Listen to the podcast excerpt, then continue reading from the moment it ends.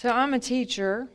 Uh, I teach by revelation, so that's why all the books. The thing about y'all know about the fivefold ministry. Have you heard Bob Jones talk about what all that is? Everybody, nobody, just okay. Does, who doesn't? So just like it, like one person, really? Everybody knows what each one, all that. So the pinky is the teacher. They're the ones that get in the ear the most. Um, if if you hear a sucking sound in the room, that's the teacher sucking in all the. Inf- they want the all the books. They got to read everything. They got to learn everything, and then somehow they can put it all together in some format that's organized and actually get it out to the people where they can understand it and it gets in. Um, then they got the pastor who's married to the church. The middle finger would be the gatherer who goes out further than the other fingers and brings the people in.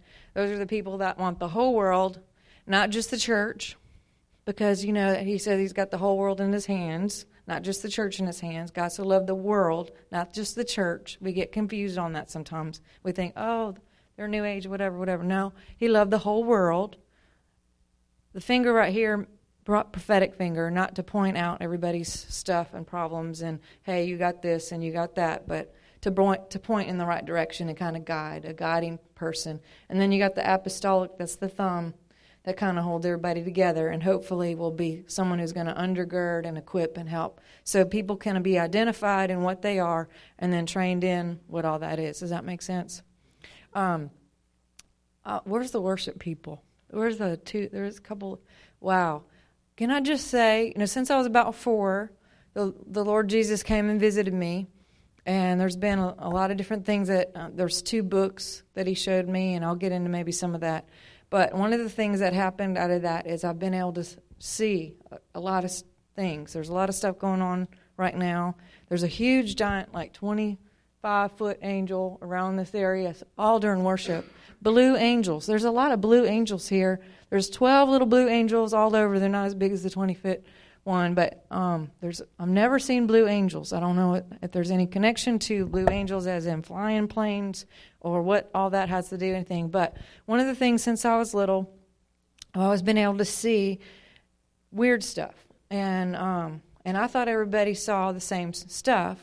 Then you find out if you talk about it too much, then people think you're weird and that they don't really see all that. I'll get into some of that. But here's an example is I would see people talk and when they would sometimes their words just came out and I would see physical words come down and hit the ground. And I always wondered, well, what's that all about? And then other time people would thank you. You're so awesome. Other time people would talk and their words would take flight. Wings would come on and they would just fly around and turn into colors and different things and land on people and dance around and do stuff.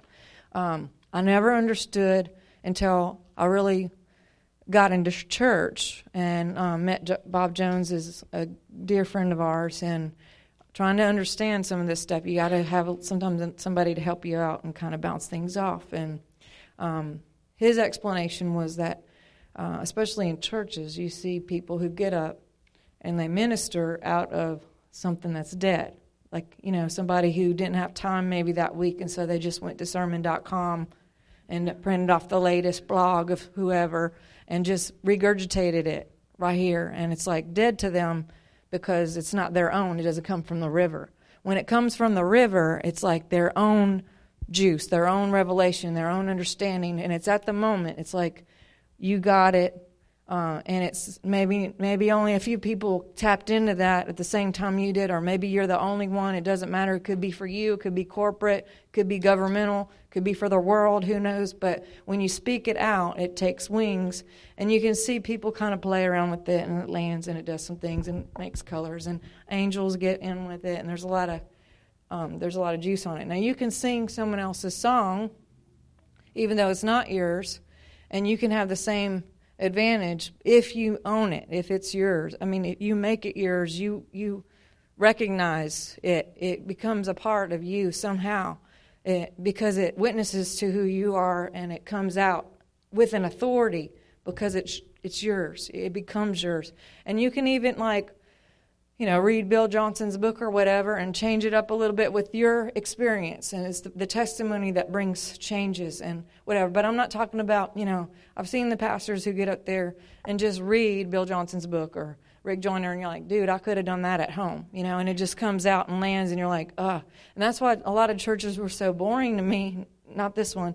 Um, what I'm saying is there's a lot of flight, and there's a lot of blue, and there's a lot of angelic stuff that's intermingling with the, the revelation and the worship, and just there's good stuff here, really good stuff. And um, you and this lady, both y'all, the, a lot of flight with the words and the song. Um, now, I just want to ask you: Have you ever sang what you sang be- tonight before? Is that something that was birthed when you're talking about holding on to something and holding? I'm holding on to you more than you're holding to me, and da da da da. That was all just for me, right? So, because what you didn't know is a conversation that we had earlier today. Because I'm a Superman fanatic. You never listened to the Bionic Bride CD teaching that I have, right? Like you, I just met you today. This is, so this is a good example that I can like bounce off of. Um, I have a teaching back there called the Bionic Bride. It talks about all the superheroes and things that we're supposed to be doing if we had 100% of our brain and we were, you know, back in the garden. We could do all that. We could walk through trees and fly, and so we had authority over all the all the animals. Meaning, we could do anything they could do, and we could do it better. We could faster, run faster than the cheetah, fly like the eagles, do the whole thing. Um, and how to tap back into that because we should be getting back into that. We should not be digressing and getting worse. We should be getting further into the skills that He gave us with in the beginning. But um, in there, I talk about specifically Superman because he is like my hero. Um, and if you know anything about Superman, he's an anchor for me of, of what we should be walking in, and it, it's, he's a reminder of like the supernatural to me. Um, now he he was sent here because back in the um, Second War, you know, Jesus came, but the Jews didn't know that he was Jesus, and so they were still waiting around. Like, when is Jesus going to show up? Oh, today would be a good time because everybody's getting killed. There, I mean, mass destruction, mass murder. And so they're all waiting on Jesus to show up, thinking this would be great. And of course, he didn't come. We know the story.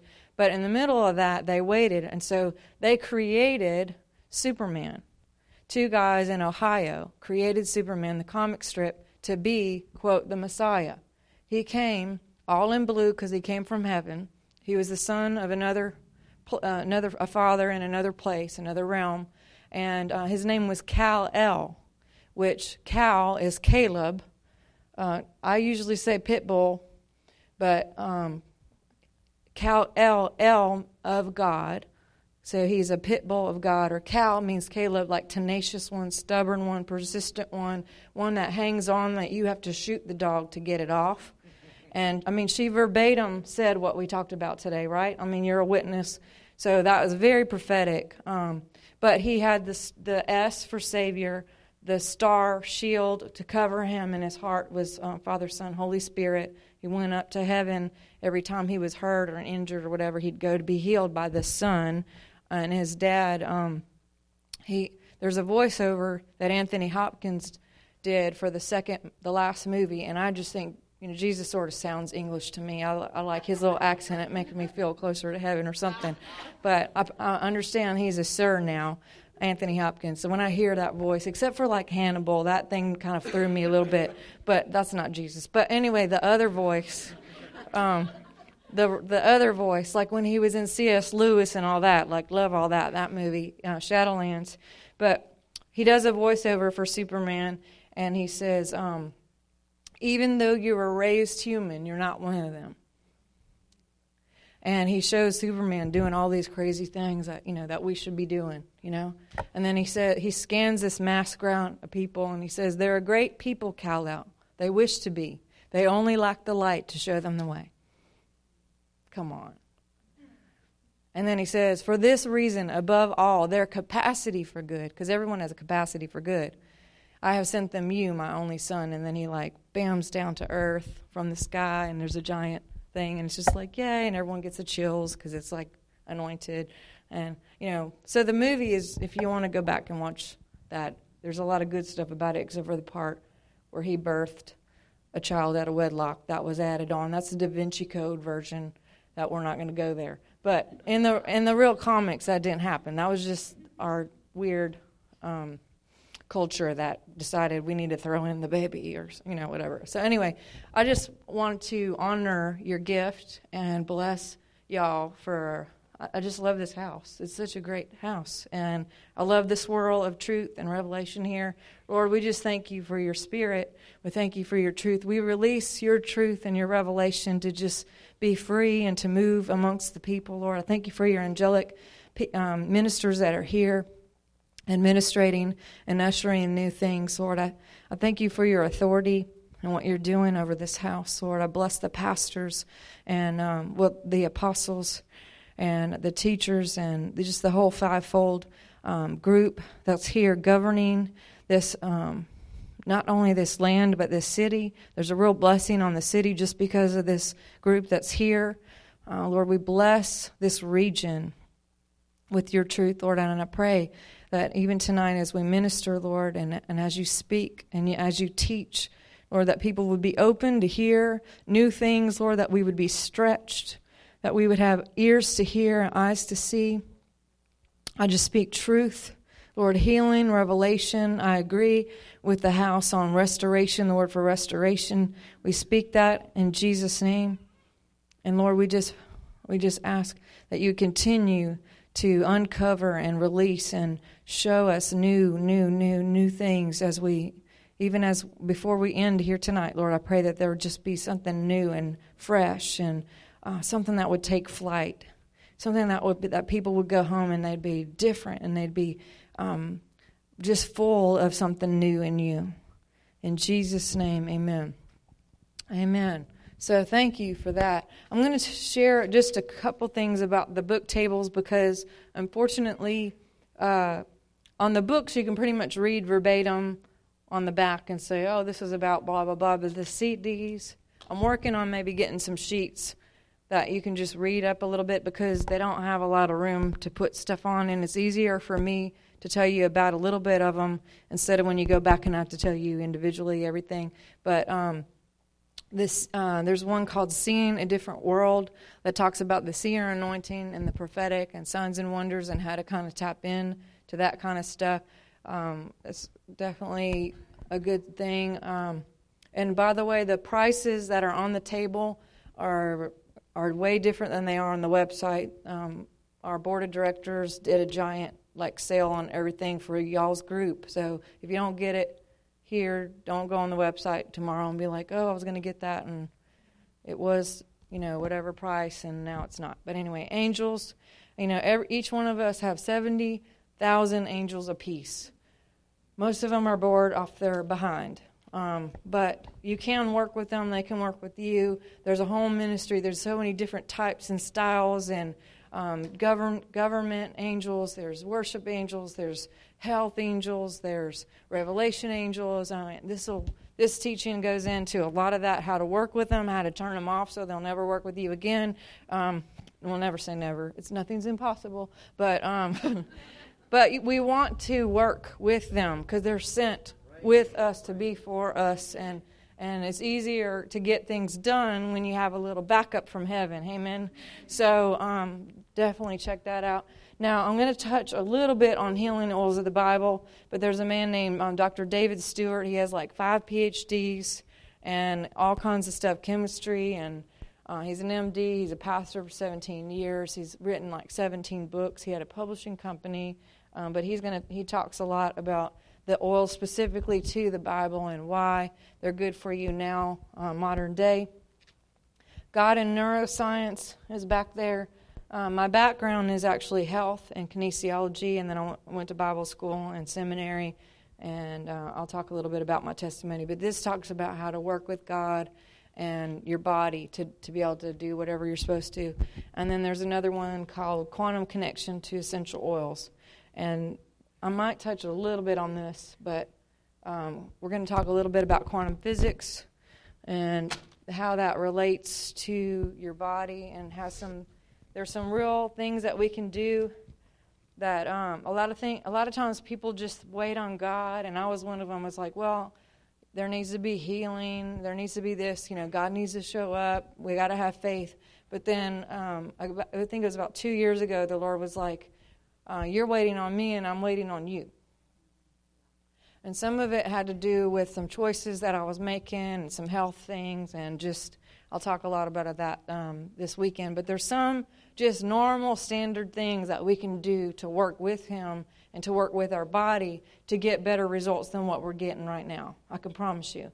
And um, and some of it is the environment that we're in right now, um, the the technology and the chemical saturation that we live in is higher than anything we've ever lived in before in any generation. Um, anyone who has a cell phone or a TV or a computer or a car, or if you've been in a plane before, or a microwave, if you have a refrigerator, um, if you have a stove or a washer and dryer or a dishwasher, which you know probably none of y'all have because you look real Amish to me, but um, anybody, all those things send off radiation.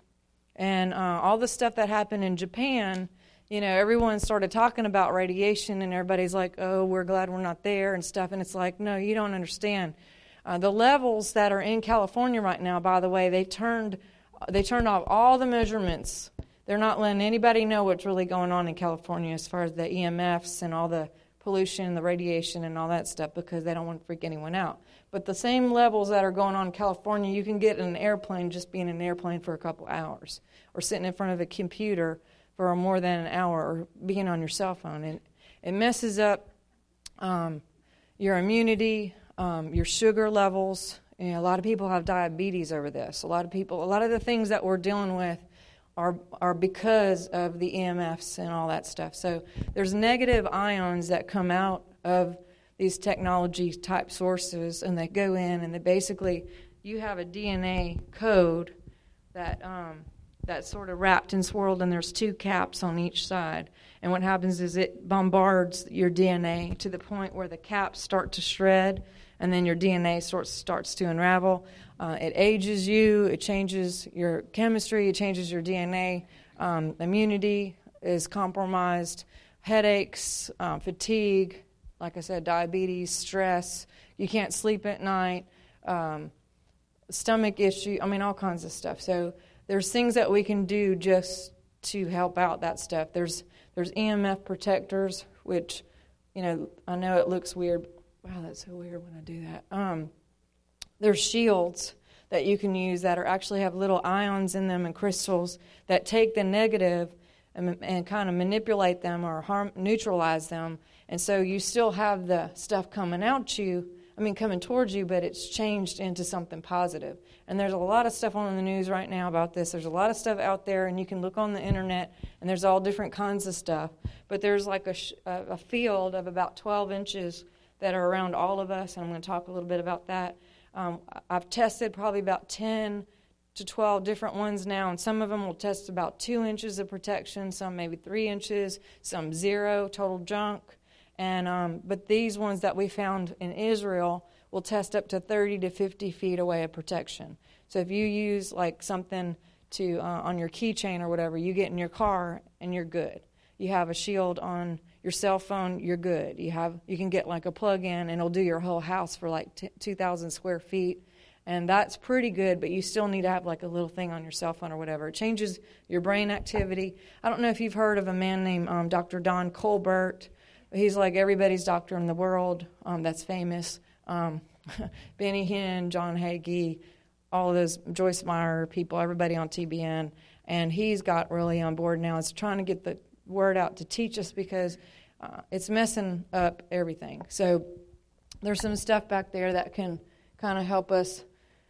Now on a on a just a general uh, level, there's things that we can do. If you can't get the EMFs, if you can't get protection, there's some things that you can do just normally, like drink a lot of water.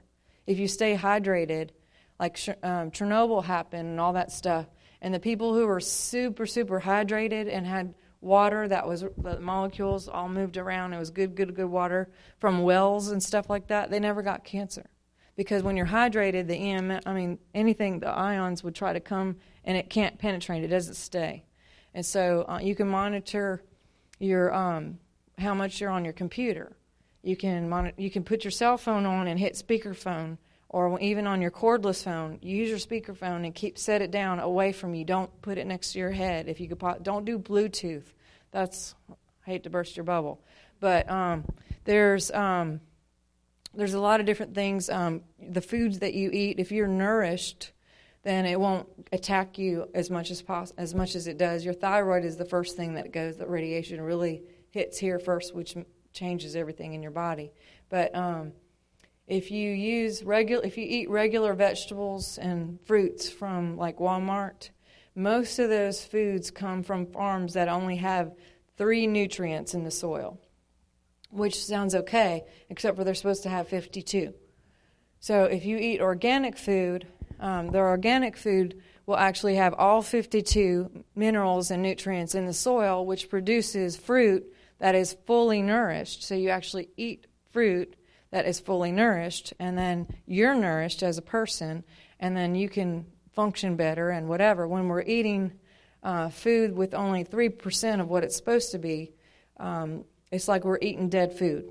So, like these grocery stores out there, most of them are just a giant funeral home for food. but we go around and we eat a vegetable or something and we think we're all doing something good because, oh, well, at least we're eating our vegetables. But we don't understand that it takes 168 apples right now in this day and age to equal one apple from 1910 because there's just nothing new, nourished in it anymore. You have to eat so many to actually get nourished. Now, same thing with um, all the vegetables and that kind of stuff. You want to eat something completely nourished. When you are nourished, then you fight off EMFs a lot more. Not to mention all the other stuff that your body needs the nourishment and all that stuff, but you'll actually re- reflect anything negative that would come at you. Now, on a spiritual level, if we're eating dead food, remember what I talked about the words hitting the ground? You're not going to keep a lot of people at church. You're not going to minister to a lot of people with a lot of dead words. But we have to eat spiritually something real, something good, something every day we need to be spending time with the Lord and, and getting intimate and hearing What's the word for today? What are you telling me today? Talk to me today, God. And moment to moment, like I think a lot of times we get all weird and we're like, my quiet time, five to six or whatever. And it's like, no, all day in communion with God, keeping up that system where you're just open and He's talking to you. I mean, you should be in conversation. How many know when you are with um, you know, you're, you're dating your husband or whatever, there's dates, and that's awesome. You have a little date here, you have a date there. But when you're married, it's all the time. There's no like separate. I mean, yeah, I mean you might go out of town or something, but I'm just saying, you don't. You're still calling. You're you're with him. He's with you. There's it's all the time, and you check in, and you know what I'm saying. It's not like this on Friday night for two hours at the movies thing. I mean, that's for babies. That's beginners. You know, we need to keep open with the Lord and keep that communication going. So there's just this constant personal relationship as Him being your husband or your daddy or all the things that He is. Amen. So, um, now going back to the EMFs, if you are eating real food that's organic um, and it's full and nourished, then you're going to be nourished. Just like if you eat the Bible every day and you hear prophetic revelation every day from the Lord Himself, um, there's there's a more of a nourishment there, um, and the EMFs don't attack you as much. Um, reason being, I mean, if I cut off my arm right now and went out to the road vultures would probably show up within how long I don't know and be like, "Oh, she's half dead. Who, you know, who cares?" And they come, you know, pick at me, you know. But if I'm out there just walking around, they're not going to be like, "Whoa, check Charnel out. I'm going to get her." They don't care. But if you're half dead, they're like, "Fresh meat. I'm going down there." So the more nourished that we can be, the more uh, spiritually and physically, the more hydrated Holy Spirit and water, real water, then the more we're going to reflect anything negative. So God's really been speaking to me about that kind of stuff. I hope that makes some sense for you. Um, now, talking a little bit about uh, the seer anointing and um, kind of my story, my testimony. When I was four, I was in Montana. I'm originally from Montana. I've been in Louisiana now since '95. And uh, my dad was in the military, so we traveled a whole bunch, but always went back home to Montana when he would go places that we couldn't go and it was Easter, and I was I had um, we had company downstairs, and I was just up by myself. My parents were in Iceland, I think, at the time, and I was living with my grandparents for a while. And um, the Lord just showed up, and He had two books. Um, one was uh, the Book of Destiny, and one was um, the book of credits or the book of rewards. And he kind of showed me a bunch of stuff. He gave me gifts. Um, some were like physical things, some of them were just like words and things that he kind of imparted into me. One of them being really being able to see. And out of that came, uh, and he showed me the cross. His, uh, wow, I got gold dust. Um, awesome. Silver dust, actually. Um, they, uh, anyway, help me. I'm so, I love that stuff when it happens. So the cross, I saw the, the nails and the scars. Actually, they were right here. But um, the scars and the blood and the side and the i mean it was like i just knew. I got it. I don't know how when you're four not everybody could maybe but for whatever reason i remember bawling and being like oh my gosh she did this for me. And it just connected you know? And so here i am. And at that point it was like jesus this and jesus that. And when mom and dad came home it was all about jesus. And you know um, they didn't go to church or anything so i can't you know put it off on their spiritual awareness, or you know, my my grandma went to uh, a Lutheran church. Um, not anything that I connect with at that time or now, but it was the closest thing that I had. And she took me a couple times, and yay, it gave me something. But um, mostly my parents, you know, they just knew I knew stuff about people, and I saw things like just a lot of stuff. I saw angels, demons, uh, weird things, and so they would they would come and they'd kind of have me, oh, do her, you know, what do you see with her, and what do you what do you know about them? And it was kind of like, oh, this is a kind of cute game thing or whatever. And so my mom and dad, knowing, honest to God, um, with good intentions, were like, how do we help her in her craft, you know, and get her going? I mean, Ouija boards and tarot cards and the whole thing. And I was like, yay, because I didn't know. But um, the closer I got to the Lord and the more that I knew, especially when I moved to Louisiana, everybody's saved in Louisiana. I don't know if you know that. Um, let me say that again. Everybody goes to church in Louisiana. I don't know how many people are saved, but um, but the churches are full. There's one like every three doors, and so and they're everywhere. And so when you get there, it's well, especially back then.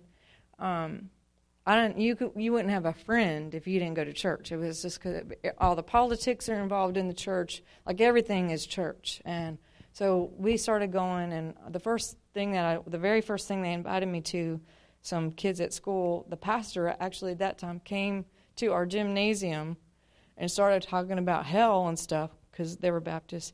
And thank God for the Baptists, or none of us would be saved. That's all I got to say. They know the Bible. They know the Word and probably half of y'all got saved out of the Baptist church, maybe. I don't know. I'm one of them. But um, the whole, you know, so ended up going to their thing, which I don't think you can even do church in a gymnasium during school hours now, which that's kind of sad. But so I went to their church that night. He did the whole altar call, which was the same message that I heard every time for like the next 15 years, exactly the same thing, which is interesting too. But um, that's whenever the words kept going down. but because uh, if you hear it the first time, it's like this is neat, but then the same message, you're like, "Can I have something different, please?" I, no one likes chocolate milk every day, right? Just you. but I went forward, you know, because it's like I didn't want to go to hell, and you know they talked so much about this hell place, and I knew about hell, but I didn't know. You know, they'd say, you know, "Are you saved?" And I was like, "Well, you mean like?" I was in a car accident and then someone drug me out real quick, you know, or my boat capsized and someone swam out and got me, you know, or and they were like, no, and they told me about the whole Roman road deal, and I was like, well, I know Jesus, I've been knowing him since I was four, but let's cover all the bases, and they told me to do the prayer thing, and I was like. I don't really believe you can get saved by doing that prayer thing. I just think it's a relationship because anybody can recite that. An atheist could. It doesn't mean anything. It talks. It means you know, you got to have relationship and intent and follow through and have communion, come union. It's a relationship. So, um, but I did. I was like, whatever, and I got trained in throwing out all my stuff, like anything having to do with secular music or horoscopes and all that, and they cleaned me up a bit and kind of got schooled on what's politically correct and being in church every day pretty much in Louisiana as a Baptist they got you know, visitation on Monday and intercession on Tuesday and Wednesday night and Thursday night this and it's like every night something until you're just dead tired, and you're completely just anyway. But and I love the Baptists, so. um, but anyway, so I guess I kind of got a little bit burned out. I, went, I did go to Bible school, went to a Baptist college, and uh, I was real good. And then the more that I would talk about what I'm seeing, the more I was real shut down. And I knew I wasn't lying. I, you cannot like make stuff up that you see. You either see it or you don't. And it was like no working with these people. Like there was nothing you could say that would that would let them know you're. T- I mean, I would tell them their detailed secrets, and it was like not enough to flip it on. That it was just psychic, you know, and and that's the devil, and you shouldn't know that about me, and all that stuff. And so I guess I got kind of turned off eventually, and I just started going back to the whole New Age thing. They loved me. It was, I was accepted. I knew my gift was from God. So, you know, when they started talking about she's a God and we're all gods and stuff, like I knew the difference, you know, except for I could talk openly about my stuff. And anyway, make a long story short, I had to get out of there. Went back to, I found a church that was, talked about the prophetic and talked about um, stuff. I had a 12 hour trance, and I was actually working at a bank at the time. And uh, went in after I lost 12 hours and didn't understand a word of what happened it was the Smith Wigglesworth building that I was working at. I don't know if you know who that is. And uh, and I remember it was like my first or second day of work, and there's a bunch of people who went to this crazy church that was like speaking in tongues and raising hands and stuff. And um, that night before, when I went into the trance, the Lord said, "Raise your hands," and I was like, "Not like those weird people. Like I'm not. Do- uh, that was like a boundary that I could not pass." And but I did, and then the Lord covered me with like this honey, gooey, Holy Spirit, love, whatever. I don't know. I, I found out later I was baptized in the Holy Spirit. And I did not speak in tongues that moment, but I found out later that I was. And um, and somehow in that in that um, trance, the Lord gave me the name Bob Jones, and I was here. I was with this name. I'm googling him. It's coming up this weird school and some other stuff, and uh, and these tapes on eBay for like five bucks. So I get the CD. I get the, it's actually cassette.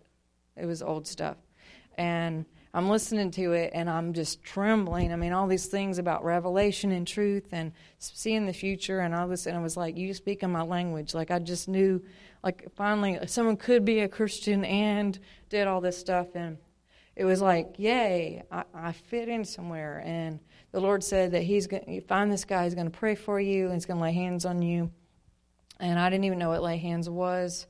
We didn't do that. Uh, I didn't know how to find him. It was a long thing, but next thing you know, I find myself in Alabama in a Starbucks, and I go in the bathroom over some stuff, and there he is, and he's there with his wife, and he pulls out the chair. We've been waiting for you.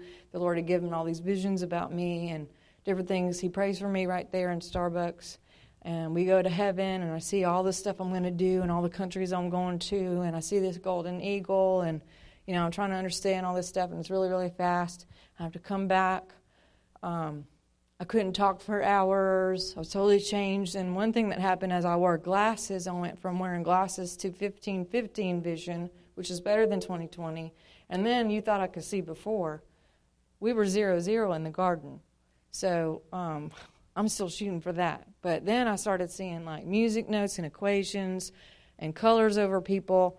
And not just angels, but tiny stuff, big stuff. I mean, just um, I would see pins, golden pins hanging over people, and CDs and books, and just weird stuff that I thought was weird, and but now it's even weirder. And then trying to navigate through all that, just like trying to navigate with all of y'all's stuff that's everywhere right now. And sometimes it's a little bit depleting because you got you're trying to focus and do everything and there's stuff going on all over and it's sometimes it's really awesome but sometimes you're like I just want to just act like a normal person and I have to see all that. The malls or anything big concerts and things like that are very interesting. And and it's not on all the time, so don't come up and go, What's around me right now? and all this stuff. It's like if he shows me, he does, and if he doesn't, then I have an off day. But um, so there's been a lot of stuff. Now we're emitting things all the time. We're, smells, colors, equations. You know, there's stuff going on all the time. And the thing is, people have asked me, you know, can demons read your mind? They don't have to because they can just look at your package of stuff that's all around you and figure out, oh, well, that's what's going on. Um, not to mention, they have studied your mama. They've studied you since you were born. There's demons assigned to your generation that have been studying your whole lineage from the beginning of time. So you tilt your head one way, and they're just like, oh, yeah, she's about to do the same thing her daddy did. And just that kind of stuff. You know, how many people have a dog in your house? Like a couple y'all have a dog. So your dog is in your house. You've had your dog for three days. You go get your car keys. What happens? The dog. What does the dog do when you grab your car keys? They're like, "Can I go? When is she coming back? Is she going to leave me forever? Can I go to the bathroom first? Do I get to eat?" Like bunch of like stress and whatever, right? Because they've studied you for all of what three days, and they can tell when you pick up the car keys. Now this is going to happen. Same thing with the demons. They're like these little CSI demons that run around and study you and watch everything and try and get evidence against you so they can go in the court system because we have court going on all the time for different things. Um, there's devils in heaven, believe it or not, and they can just roam around and do whatever until they're officially gone. And um, like Job is up, Job's been up there for court. Uh, Joshua, you can read about Josh, Joshua, and Zechariah. Um, there's all, all kinds of court sessions going all the time where the accuser comes and says, Hey, what about this guy? What about that guy? He did this. And they bring their evidence. And so it's real good for us to stop doing all the dumb things that we do so we don't have to go to court all the time and everybody has to plead the blood and Jesus has to die again for everything that we do. Um, but in the meantime, you know, we're emitting things, smells, and all that stuff. And there's a lot of things that we can make some different choices that will change things. Um, if, we um, if we live a life of intent that's truly towards the Father, you know, there's a lot of different good things that smell and come out and that reflect who He is out of His heart and change the atmosphere. We can literally change atmospheres, and there's there's about 12 inches that it just comes follows you. Some of you have a bigger range. The more that you spend time with the Lord, or the more dominant that you are. Sometimes personalities have a bigger range. If I had a bunch of clocks in here right now with pendulums going on, the one that had the biggest swing within 30 minutes, everything would line up with that pendulum. It's just a fact of thing. Or if you have women who are all together and for a month in the same house, their cycles are all going to get with the dominant alpha person. There's just a lot of things that we just get in sync with ever whoever's dominant. Now Jesus is the dominant. He is the alpha. And so we need to start really getting into sync with his swing as much as possible, then you got some people who just don't care and they go off and do their own swing. And Jesus is like, wait, I'm over here, come on. So um, there are there's frequencies, there's vibrations that we send off that you can you and you can actually like run into some of this stuff and you don't realize that you're picking up on things that you really are. But He's built you to be able to pick up on that stuff and to be um, able to catch in. If you can't see it with your eyes, you can feel it. Now, there's been um, a lot of studies on water in the last few years. I don't know if you've um, heard of this guy, Emoto, what's his name, who's done all the studies with the test tubes in the water and the crystallizing. Y'all know what I'm talking about? Who doesn't know what I'm talking about? Okay, so just for the record, the guy is a little bit weird. He's super new age, but the science part is what I'm talking about now. So be able to separate for that for just a minute because don't go on the website and go, Charnel worships this guy who thinks God is a girl or whatever because I don't believe any of that. I'm talking about science. Just he's a scientist and he has some cool science um, things where he's tested water, put it bless you, put it in a test tube and like got it to like freezing point and then watch it crystallize and do some things. And when um, they would put labels on the water like you are loved, you're kind, you're beautiful. Um, I love you, you're awesome, whatever. And they would watch the water form into these really pretty, like diamond type crystal um, snowflakes. But on the opposite, anything that was like, I hate you, you're ugly, whatever, you make me sick, that would make this like nasty brown colored water. It would actually change the color and the whole makeup of what water would look like. Which, um, you know, thinking about that, uh, it was just labels. Now, think about the labels that we wear on our clothes, the stuff in our house, you know, the atmosphere, it all changes. Our body is like what, 80, 70, 80% water? our brain is like 90% water. Um, so we can actually pick up on the negative, quote, vibes or frequency that send off things. Um, they went a step further and decided, hey, we're not just going to put labels on the water, but what happens if we talk over the water? And then the water would change again, really positive or really negative. They say Princess Diana, and it would form this beautiful thing, or Mother Teresa, or they'd do Hitler, and it would be all brown and murky and nasty because the water didn't even like that frequency, the sound of that, that name or that phrase. Uh, then they went a step further again, and they were like, and we're not just going to label the water, we're not going to talk over the water, but we're just going to think over the water.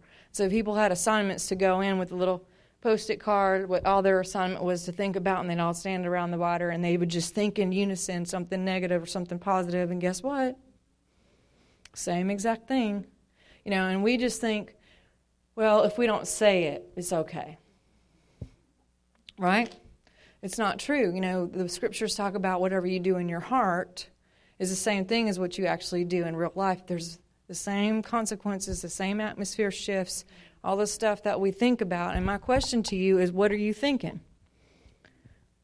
I want you to go get post its and put them all over your house and write, what are you thinking? What are you thinking? And just put everywhere you can because I think most of us spend a lot of time just being on autopilot and we're like, we got here to there, and we're not sure how we even drove there, you know. But we have thought about 95,000 times of this or that or negative, and we got wherever we are. And God has caught me a few times and said, Hey, what are you thinking? And I'm like, Oh, I was thinking about rent or worried about this or, you know, whatever. And He's like, Okay, quit it, you know. And then He'd catch me and catch me and catch me. And because we're sending out like smoke signals to the world that I'm worried, I'm depressed I'm happy, you know, whatever it is, you're shooting off different things that the, the demonic and all of the cloud of witnesses and the angels and everybody can work with or not. You know, and it's let's let's really focus and be disciplined over what's going on here, what's going on here, what are we, what's coming out of this. What are we talking about? Do you even know what you're talking about? A lot of times we start talking and we don't know what we're talking about. We're talking about so and so and this person, and you don't have all the facts. You're just like blah, blah, blah, judge, judge, judge, and you don't even know what's going on. But we make these assumptions and we are critical and we judge. In Matthew, it says, Judge and you will be judged. Reason being is if I'm in covenant with him and he's in covenant with you, that means if I say something about you, then I'm talking about me. Because I don't know if you've studied covenant, but the whole thing about communion is you drink the blood, you eat the bread, and they would cut themselves and they would bleed in the wine. They would drink each other's blood. They would do this. And it sounds like vampires, but it's for real. I mean, it was a good deal. And they would eat bread and they would get the C- CD on covenant. And before they would get married, they would decide all these things and work it out. And then it was like, if you drink someone's blood, that's in you now. You can't get it out. If you try, you can't be like, well, don't want this anymore. Let me Try and get it out. No, we're in each other. We're together. We're working. You start talking about someone else, it's not karma in the sky because I judge you, you it comes back on me in some weird way, I'm not sure.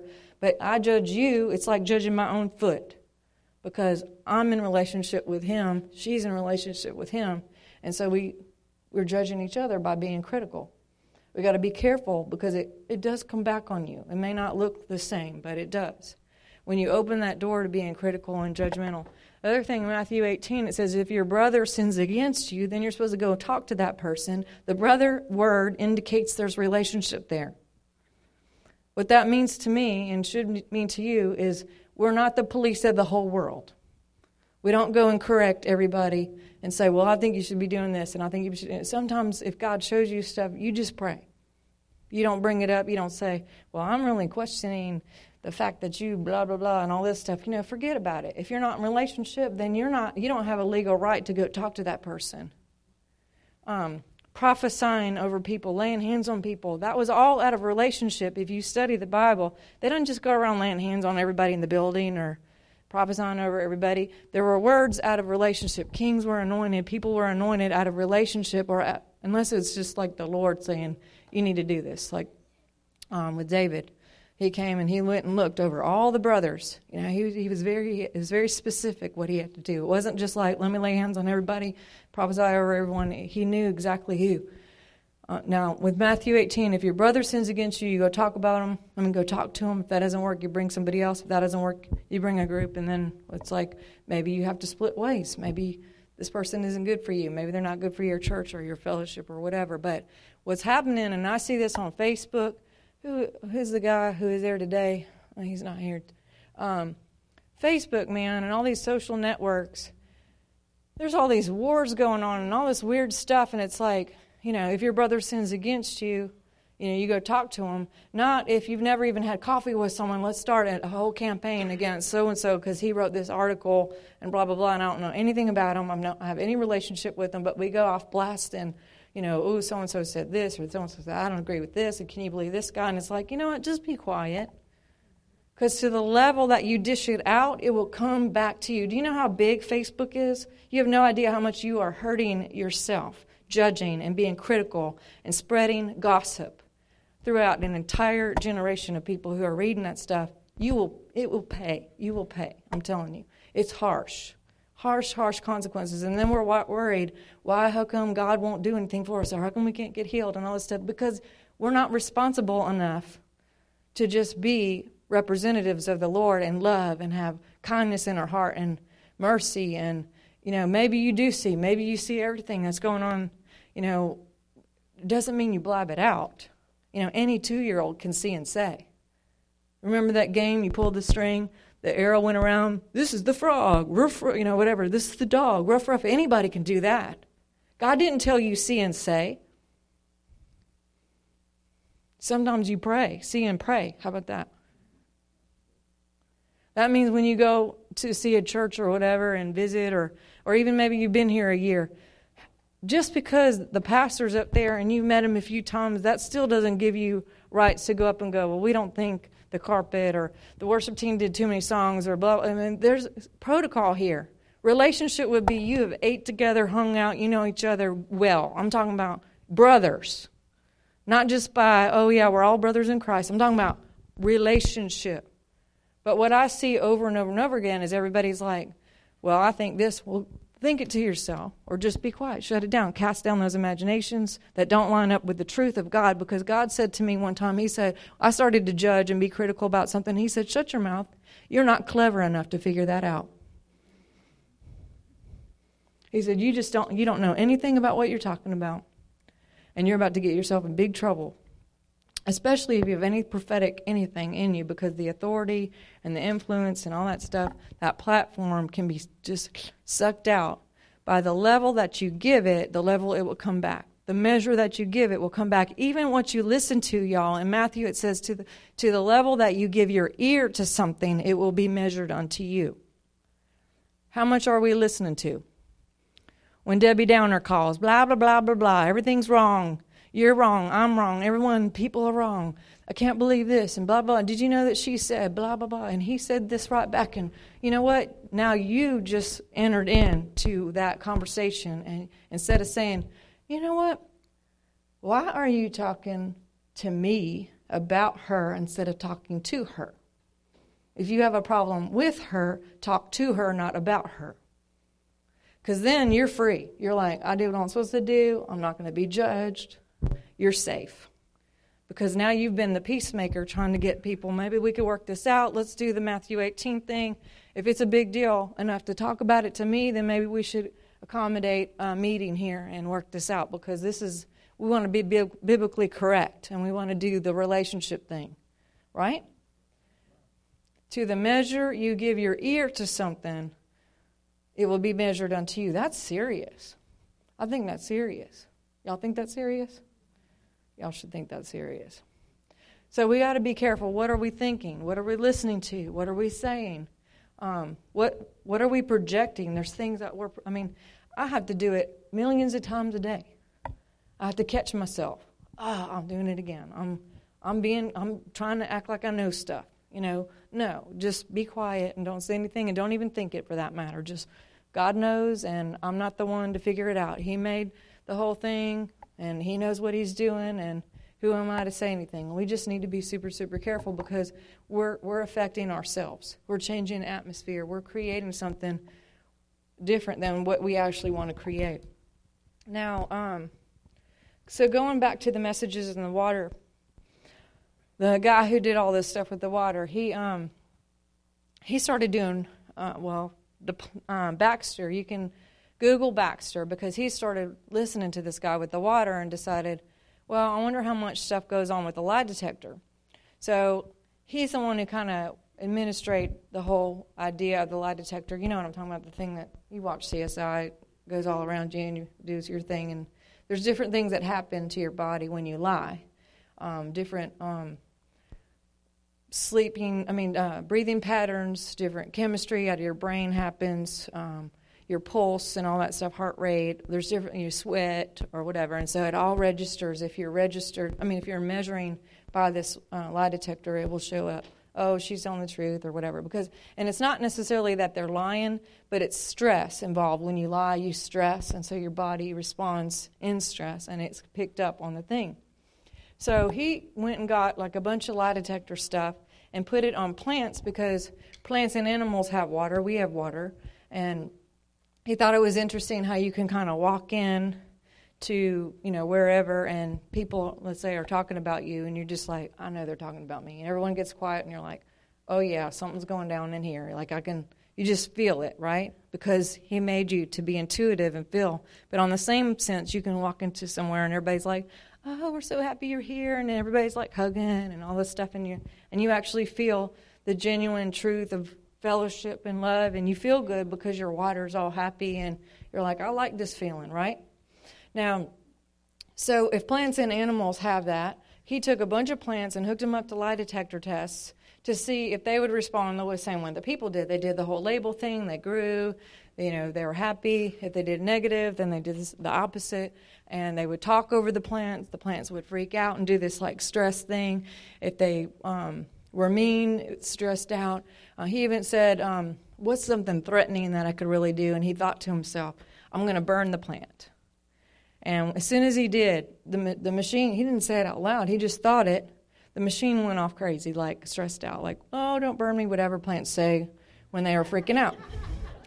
You know, and so he was like, "Oh my gosh, I just," he told his friend, "I was just thinking burn the plant, and look, it's you know." And they're like, "Yeah, whatever. He's just something else." But then they kept doing it, and then then he decided, when I leave work, I'm going to say in my mind, "Plants at home, 15 miles away. I'm on my way home. I can't wait to see you." And they're all hooked up, and he would record it, look at his watch, and write down the time that he said it when he would get home at that exact time that he thought to the plants. The plants were all happy. Yay, he's coming home. He's going to water us, give us Miracle-Gro, whatever. Right? Because there's no time and space. There's, it's all quantum. Things are. They've actually taken people, separated them in different, not only buildings, but blocks away, states away.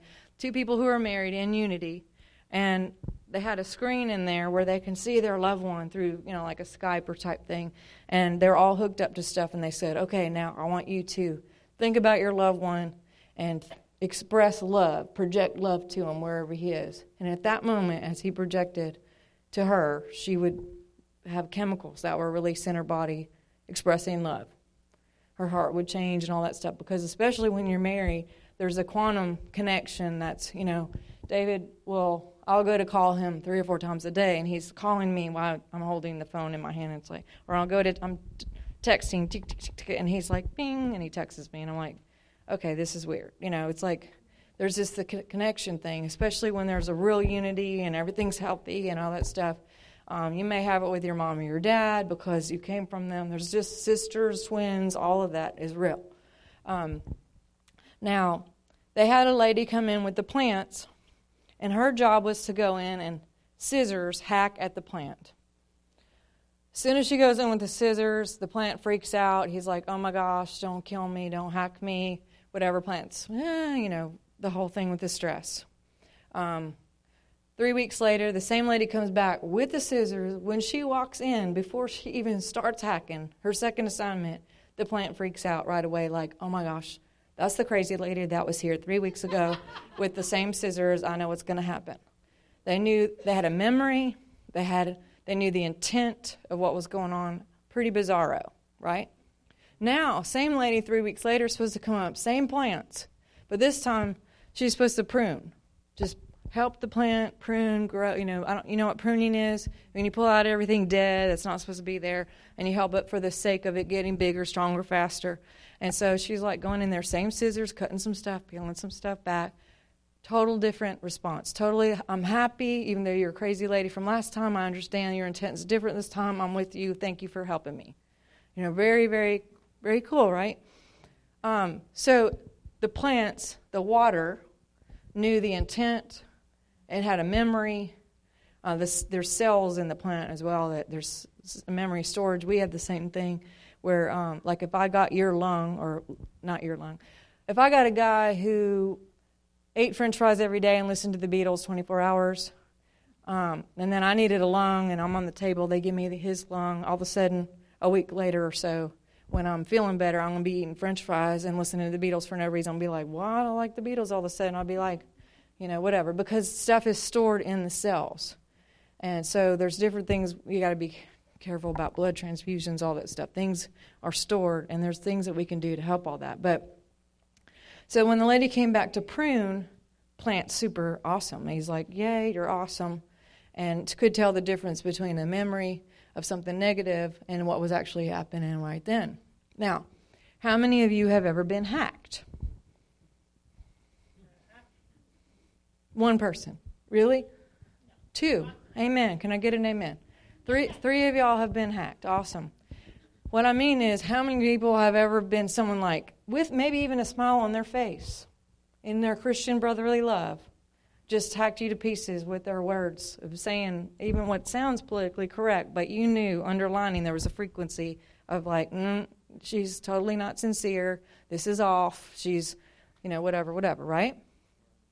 Now, at the same time, how many have you been pruned?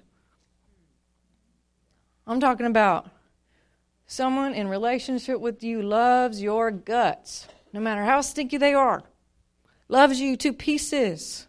You could, like, do the worst thing ever, and they would come and talk to you, and you wouldn't even know you got rebuked until an hour later. You'd be like, I think I was rebuked. I'm not sure. Because the package was so, you know, I love you, right? And blah, blah, blah, and all this stuff. And, you know, their intent is to get you to the next level. It's not to cut you down because I'm jealous and I want to keep you down there and I'm better than you, so I got to get, you know, I got to do negative things to keep you back from that person or this person because they're mine or this job is mine or whatever. You know what I'm saying? Right? So we got to be real, real careful. Again, sometimes we don't even know the motives of our own heart and why we're saying what we're saying and why we're doing what we're doing. And we're running around just thinking stuff and saying stuff and doing stuff, and everybody's like, What's wrong with you? And you look weird and you don't even know you're acting crazy because you're in it and you're the crazy one. And when you're crazy, how many of you don't know? You don't even know you're crazy half the time.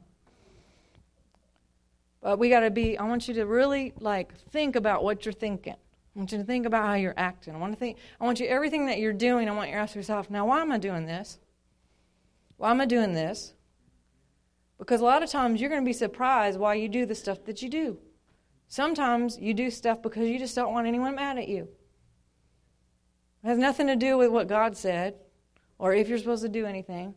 Here's the thing before you were here, you were in heaven, and God sat down with you, and this is going to blow your mind, but if you want to read Job, Job um, the Lord talks about this in Job. He says, Remember when we were here before and we talked about all this, because he's talking about all these complaints and everything. Remember before this? We talked about this. Don't you remember? See, we were all there and we talked about this. We, we signed up for everything. Your weirdest, you know, aunt or your crazy uncle or your dad or all the things, the job that you hate. You chose it. You signed, there's a whole contract of everything who you're going to marry, what kids, everything you set up. If you were going to be sick or well, if you're going to have money, not money, all the weird things that we don't, you know, you signed up for all of it. Now, what happens is you come down Play-Doh body, mud men, right? With amnesia. And you're trying to figure out, now, what in the world am I here for? What's the purpose? You know, it may take a little while for some of us, maybe not kindergarten, but sooner or later you're like, I know I'm supposed to be here for something. Like, what's what's the purpose? What's my destiny? What am I supposed to be doing? And that's what's so awesome about the prophetic, and why there's been such uh, an antichrist on the prophetic because the prophetic is the one who sits there and tells you, oh, by the way, did you know you're supposed to blah, blah, blah, blah, blah, blah? And see what happens in what it looks like in the spirit is there's a giant angel that opens the scroll or opens the book of destiny, flips through the channels, the, I mean the pages, and then angels sit there and re- recite what's on the scroll or what's in the book, and then someone has an ear to hear and says, "And the Lord said da da da da da da da da." And what happens to you standing there as you're listening to this is it's like, ah, I remember. It's not like, oh, I never heard that before. You know, that quickening feeling, you're like, yes, I remember that. It's like you agree or you don't. And there's sometimes that people just say whatever, and it's not a scroll, there's no book. They're just like blah, blah, blah, blah, blah, blah, blah. And you're like, whatever. And there's no quickening, there's no anything. There's no juice. You're just like, whatever, get it over with. I, I got to get out of here. That guy's crazy.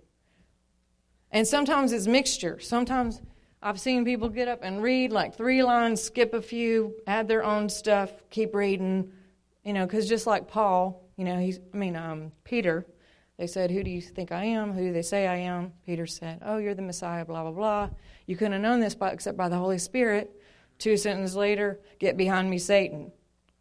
You know, mixed within two sentences. You can go in and out of reading what you want to or not seeing it for whatever reason, your own flesh covers it up, and you just read what you want to, leave out those other weird parts. Because you can't understand that a six year old can be the American Idol winner because that doesn't make sense because he's only six and you got to be 25 and or 15, whatever it is now. And so you just go one day, you know, and just you just add your own like twist to everything because it sounds better and more logical out of your left brain and out of your own trauma and whatever, whatever, right? So let's just stick with the scroll. Let's stick with what God says and not add anything, subtract anything, whatever. The apostolic, too, would equip what you're supposed to be doing and help you get to that place, hopefully. And I've seen a lot of not that happening. No fathers. There's not a lot of real people who are truly just wanting you to be better, stronger, faster. But it happens.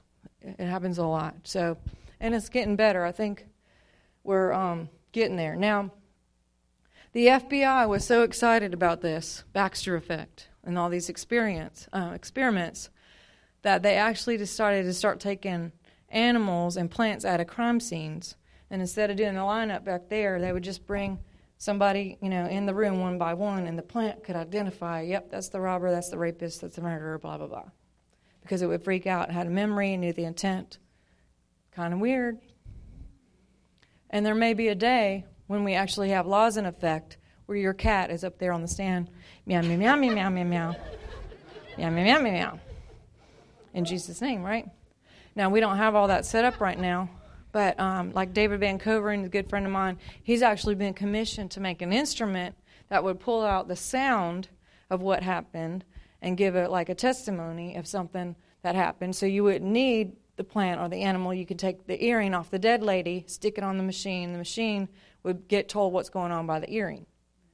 And that sounds kind of weird too, but it also sounded really weird back in the 50s to be like, we're going to get this box and you're going to turn it on and there's going to be pictures and it's going to tell a story. And that sounds kind of weird. Or we're going to give you this record and you're going to put it on this thing and music's going to come out. That's kind of weird. This flat thing, you know, whatever, but it, it's going to happen, I'm telling you. And so we got to be prepared to know what we need to be doing in order to keep this and this and all this in check to be unto the Lord. Amen. Intent is a big deal. Motive is a big deal. Why are we doing stuff? The thing is, with your scroll, when he showed me the book of credits, um, you don't get credit for anything that, that isn't on your scroll in the first place. And religious spirit loves for you to be so busy doing everybody else's scroll that you don't work on anything of yours because you don't get credit for anything else. Right? So everyone has a scroll and what you're supposed to do. But instead of doing what's our scroll, we just do everybody else's and we think we're really doing something because we're so busy and all this stuff, we're so spiritual. But actually, what it looks like is a demon comes with a big peg, he stumps it in your foot, and then you're running around like, oh, I got the bowling thing, and I got PT, TP, T, parent, what is it? PTA, right? PTA, and we got the soccer thing, and then we got the worship stuff, and then I gotta go do 10 Bible studies this week, and I'm just saying that for me, and some other stuff that I'm doing, and I gotta help this guy, and whatever, whatever, whatever. And we're all thinking we're going somewhere. But we're just going in circles, doing nothing when we should have been by there, over there by now. And it's kind of like GPS. You know, we do this and we do that. And God's just like recalculating. Because He's like, she should have been over there last Friday, and now she's wandering around over somewhere in Chicago, but that's where the anointing was. If she had been there, the anointing would have been there too. And the other thing is, there's chemicals that are released to everything that you do. If you were hooked up to a lie detector test all day long and we just followed you around and measured all your output, anytime you do something that's on someone else's scroll, it shows up and records as a lie on you on your detector.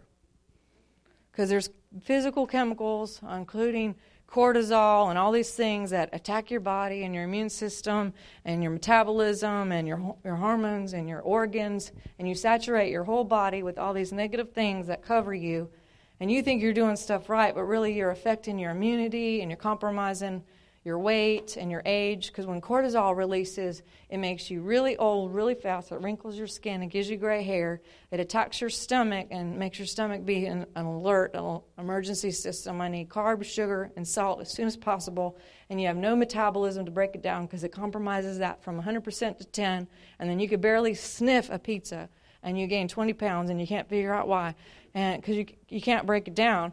You watch someone else eat and you're bigger and, um, and there's all these things that happen because we're working on everybody else's scroll instead of ours. Cortisol releases, all this stuff happens. We're old and fat and ugly and, and tired. Because we're doing all this stuff that's not even. Now, when you do the right, uh, let, let me say this too. If you say, I'm going to be there at 7 o'clock, and at 7 o'clock you're at home watching So You Think You Can Dance or whatever, the minute you're sitting at home at 7 o'clock and that clock strikes 7.01, the chemicals still happen. Because you are not telling the truth. You have, li- you have factually lied to yourself because you said you were going to be there and you're not. So I am super careful to say, I'm going to do this, I'm going to do that, I'll be there at 7. I say, I'm going to try to be there around 7. You know, and just for leadership's sake and all that, if they're depending on you to be somewhere when you're late, that's called pride. Because basically, well, first of all, you lie and it compromises everything. But second of all, it's pride because it's basically saying my time is more important than you, or the event, or the situation. If you sign up for stuff, you follow through with it. Now, some of y'all are thinking right now all the things that you're hooked up with that you got to quit because you don't want to be. the thing isn't to do to quit everything and like now I'm off. Now, you actually signed up for it, so you have to honor what you signed up for and finish it out or find a replacement and let it be okay with whoever set you up with in the first place. And can I be released from this if I find a replacement? You don't just like leave them hanging or leave your boss, you know, oh, I have to quit my job now or just whatever. I mean, be find another job and then work into it or you know don't leave your husband over what i'm talking about and say Sharnael said you know whatever please i don't want the emails of Believe me, it happens. But at the same time, you know, there are things, there's some changes that are going to come out of this meeting because you're you have just been told now that I'm compromising my immunity, my weight, my age, your all that stuff if I keep on doing everybody's stuff because I'm lying to myself. Now, why do we lie to ourselves? Why do we sign up for things that we're not supposed to do? A lot of times again, like we talked about, you just feel sorry for people and you have a mercy gift and compassion, and you're like, oh, you know, someone's got to do it, nobody else will, so I'm going to do this. And then you run around doing stuff and you're not working your scroll, and actually you're, um, you're not helping anybody because somebody else was supposed to be doing that, and then you took away their scroll and they're not doing what they're doing. But um, when you do the right thing, there's another hormone that's released called ANF, and you can look that up, that actually saturates your whole body with strength and immunity and all the good things that help you to do whatever the task is at hand. So when it's God, there's a thing that sends a message from your brain to all your organs and every cell saying, Yes, you're supposed to do that. You know, if there's a decision going on, what happens is your heart and your brain have a little bit of a fight sometimes. You know, the decision is before you should I do this? Should I do this? Your heart's like, that's not on your scroll. Your brain's like, but I owe her $500. Or she babysat for me last time. Or she does all this stuff for me and now I got to. Well, if you submit to that and it's not on your scroll, you've just traded with Leviathan or with Jezebel or all those things, and then they have more access to you spiritually. Because if someone's manipulated you into do something, then you just traded your, your destiny and all that stuff. But anyway, um, but when you do your scroll, when you're like deciding heart, conversations go with your head, logic, I shouldn't do this, I should do this, I should do this, even doesn't look right. If you do what your heart says and it's what really on your scroll that minute, everything releases and then you start going, Yep, I'm supposed to do that. You get that whole feeling again, like, Yes, because it's a memory again. Yes, I'm supposed to do that. Just like if you were at Walmart and all of a sudden someone mentions Christmas trees and you're like, I dreamed about Christmas trees last night. And you may not have remembered all day long that you had the dream about Christmas trees, but something sparked that, and then you have that I remember feeling. It's the same thing with the prophetic, and same thing with stepping into your scroll and all that. You have that equipping, and then you have the strength and the availability uh, on a physical level to do it. Now, many times God has asked me to go do so and so, and I got sick or this or that, and you get up there, and the anointing comes, and bam, you don't know how you do it, but you've done it. Many of you have had that happen to you. It's called ANF. It just happens, and the anointing hits, and then you're finished. You might have to be carried off because the anointing lifts, and you're like toast, you know. But you, you know what I'm talking about? When you're supposed to do it, He'll equip you to be able to do it. No matter how weird, no matter how impossible, you'll be able to do it. So, make the right decisions, choose correctly, do your scroll, think about what you're supposed to be doing, and really evaluate how am I going to do this? Who's going to help me? Get in the right alignment. And alignment is really, really important right now. You can actually be addicted to people, your receptors. Um, or can be chemically addicted to people who are bad for you, good for you, whatever, because there's different things that are released again by being around certain people. If you're used to being around chaos, then you will actually go find chaos because it feels comfortable to you. Or you'll create your own chaos because it's like, yeah, I need this. And then that's why people who, when they get out of that bad relationship, they go find someone just as just as good or worse than the last guy because they haven't healed properly. And just like drugs, the receptors are like, where's the chemicals that have come from the brain? And they need, they need, they need. And so they got to find someone just as mean and bad and ugly because even though it's horrible for them, their receptors, they need it. Does that make sense? If you can stay away four months, on a physical level, your body will change and you won't need that anymore and you actually find the right people not to mention soul ties. That's a whole nother level. You got to do soul ties and breaking stuff because on a spiritual level, there's all those ties that go on too. But so we got to be careful what we're feeling, thinking. Now, all this stuff I didn't know. So I was out saving the world, doing whatever, and somewhere else, doing everyone's scroll and doing all this stuff, and I ended up super sick. I mean, sick. And uh, I had a resume of things that were wrong with me over the last six years, 20 years, some things, chronic fatigue, fibromyalgia. I was having migraines sometimes 10 to 14 days out of the month, y'all. Like, that is not cool. That's a lot of bedtime with the lights out and the pillow over your head. I had a sciatic nerve going down uh, my back, my right leg.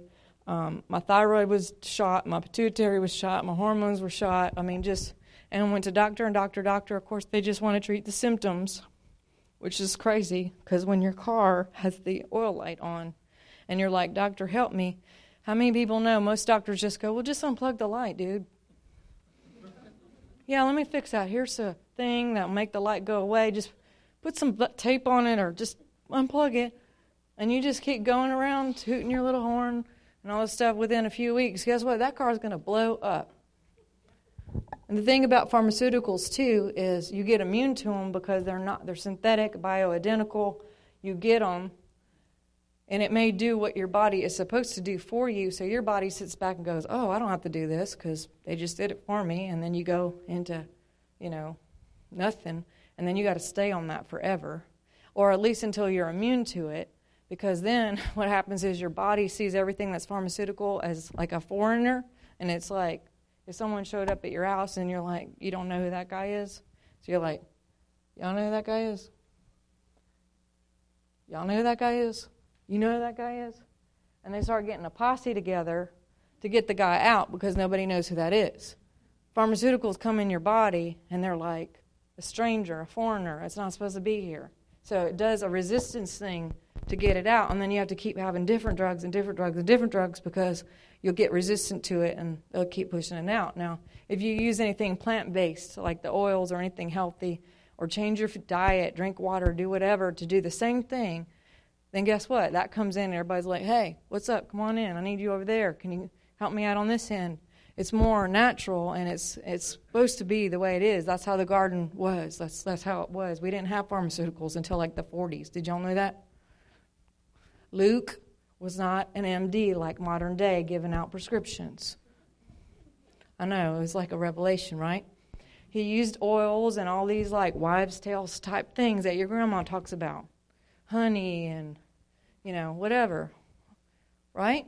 Because that, everything was natural then. They didn't have pharmakeia, they didn't have the Chanel number five around the corner producing perfumes and things. When they talk about the word perfume, it's actually essential oils. It's not perfume that gives you chemicals. And anyway, did you know too when you wear perfume, we all have different hormones that are released called uh, pheromones that actually bring in good people or bad people or whatever naturally. Well, when you use perfume, you actually compromise your pheromones it manipulates and changes them, and you actually bring in the opposite of what you should have into your life negative people, uh, relationships. And then when you take the perfume off and you're married to that weird guy, you're like, uh oh, give me some more perfume, right? Because there's no real chemistry. God made chemistry on purpose so you will attract people who are like minded, people who are going to work together, run together. When they say, oh, they've got such a great chemistry, there's a real truth to that. There's things that people are meant to be and work together, and it's all on the scroll and all that. So I have this big, huge problem that every doctor won't help me. They keep saying it's all in your head. And I'm going through rejection and all the things, and I'm hope deferred, and it's getting worse. And I find this doctor called Dr. Lucky in Mississippi who, um, I know it sounds weird, right? And he has this machine called the trauma machine. Uh, that's what I call it, anyway. But, um, and it picks up like trauma, and he's going into all this stuff about trauma and how this happens and that happens with trauma. And I never heard anybody really talk about too much of this. But what happens is your limbic system right here, your brain, is your emotional part of your brain. Anytime something happens to you that's like over the top, overwhelming, or you're too young or too immature to deal with it or get a handle on it, or it could be something that happens to you that you would never on your top 1,000 things do to somebody else, but they do it to you, and you're like, ugh, I can't believe, you know, you don't have a compartment for that. And so basically, out of protection for you, the brain says, let me put you somewhere else until you can deal with this. And so it may go in a thyroid or a lung or a knee or whatever. And at a certain time, we don't know why or when, but it will, if it's not dealt with, it will actually cause dis-ease in your body. So it could be sudden arthritis, sudden thyroid issue, sudden tumor, sudden headaches out of nowhere. Stuff that you can go to the doctor for and they'll treat the symptoms, or they'll just say, We can't find anything wrong with you, it's all in your head. Because it is. But they don't really know about this. So doctors have tried to figure out over and over and over, like, what can we do to unlock this, to release the assignment of whatever's going on with people? They have tried counseling you know, counseling can be great. We've been trained in theophostic, sozo, all that stuff, wonderful. Um, but there's just some things missing. And, you know, God can do whatever. But what happens is um, you, you counsel, you talk about your problems, and, and it just irritates the limbic system. So you cry and you have your, all your feelings, and you get angry or you get happy or sad or whatever and it, it feels like it's happening again because your brain can't tell the difference between a memory that I had 10 years ago or if it's happening. It does the same thing, so the chemicals all get released and all that stuff. And um, so you're sitting there and it's like it's happening again, just talking about it. It's almost can be worse, if, especially if you camp there. Like you just camp and counseling and do like however many hours a week or whatever and years of this, and you're just chemically saturated with. That's why it says don't go to bed angry. The word isn't really angry, it's just don't go to bed stressed out because you will marinate and all that, and then you wake up and you're sick and you don't know why. You understand what I'm saying? So, um, trauma gets stored somewhere, and they've been trying to figure out how to get it out. They've talked about counseling, music therapy, color therapy, all these things to try and unlock this. And they found out um, essential oils, like if it's pure essential oils, will actually open up the limbic system, release the emotional part as well as the assignment to whatever thing is going on. Now I'm sitting here like going, whatever. Like I thought, come on, I'm going to sniff an oil and all my pain's going to go away. Give me a break. Right? Because it sounds weird. It sounds hokey pokey. Like, what planet are you from, Mr. Dr. Lucky? Right? But he goes on the trauma machine, which she's about to have a dumbed down version of it where you put your hand on it. It sounds kind of weird. And it can tell you what's going on, where things are trapped, what's happening, what, what can help alleviate whatever to harmonize and get back balance. But um, but his was like the forty thousand dollar version that tells you, well, when 1995, this got stored in your ear, your heart, your hand. You put your hand up. Usually something that you heard you didn't want to hear. It's stored in your heart and stored in your hand. You're either trying to get someone away or bring someone to you. And they ask the machine, was it a man? Was it a woman? Goes through the whole thing. The machine tells on it. Um, was she trying to get him away or bring him to him? She was trying to get him away, blah, blah, blah. All this stuff, it just records. This is recorded here. I had 29 traumas recorded in my body. As someone in their 30s, that's not cool. I had the body of like a 70 year old and the symptoms of like 70, 80 years old, but something wasn't lined up. So my question is, how do you get it out, right? Um, and first thing he said was the essential oils, which I did not have a grid for at all because I didn't even know there was an. I mean, I've seen like people. I prayed for people with the West Wesson in Jesus' name, be blessed, and I thought it was all like symbolic and whatever. That's so cool. Um, but the other thing he said is, let me let me just say this. He said, "Let me go get this paper. We'll come back. I'm still hooked up to the machine. Now let me go back a little bit because three weeks prior." I kept having these reoccurring dreams that these angels would come up to me and say, It's time to meet Will. It's time to meet Will. And the Lord came and said, It's time to meet Will. And people are prophesying, Time to meet Will. And I'm like, Who's Will? Do we know Will? I'm calling my team. Do you know Will? Have I met Will? Is there a Will somewhere where I'm going to minister? Is there a pastor somewhere? What's the deal? Willie, William, Billy? You know, what's going on? Nobody knew anything. So um, now, fast forward, I'm sitting there with Dr. Lucky, hand on the machine he passes me this piece of paper, and as soon as he passes me the paper, it sounds like Pac Man just died. It's this horrible death sound, like meow. You know, you guys know video games, right? A couple of y'all. And I was like, this isn't cool. The, the fear on his face was enough to, my heart skipped a beat. I'm like, what does that mean? Am I going to die or what? And uh, he's like, well, you know what? I never really seen this before. I guess it can happen but this is pretty serious. He's pacing, he's scratching his head. I'm like, what? And he's like, well, you are rejecting everything on the paper right now. And I was like, what's on the paper? And I flip it over, and it's like, you are loved, you have a destiny, you have a call, people love you, you're beautiful, blah, blah, blah, blah, blah, blah. And I'm shocked. Because I was like, whatever, I believe all this stuff.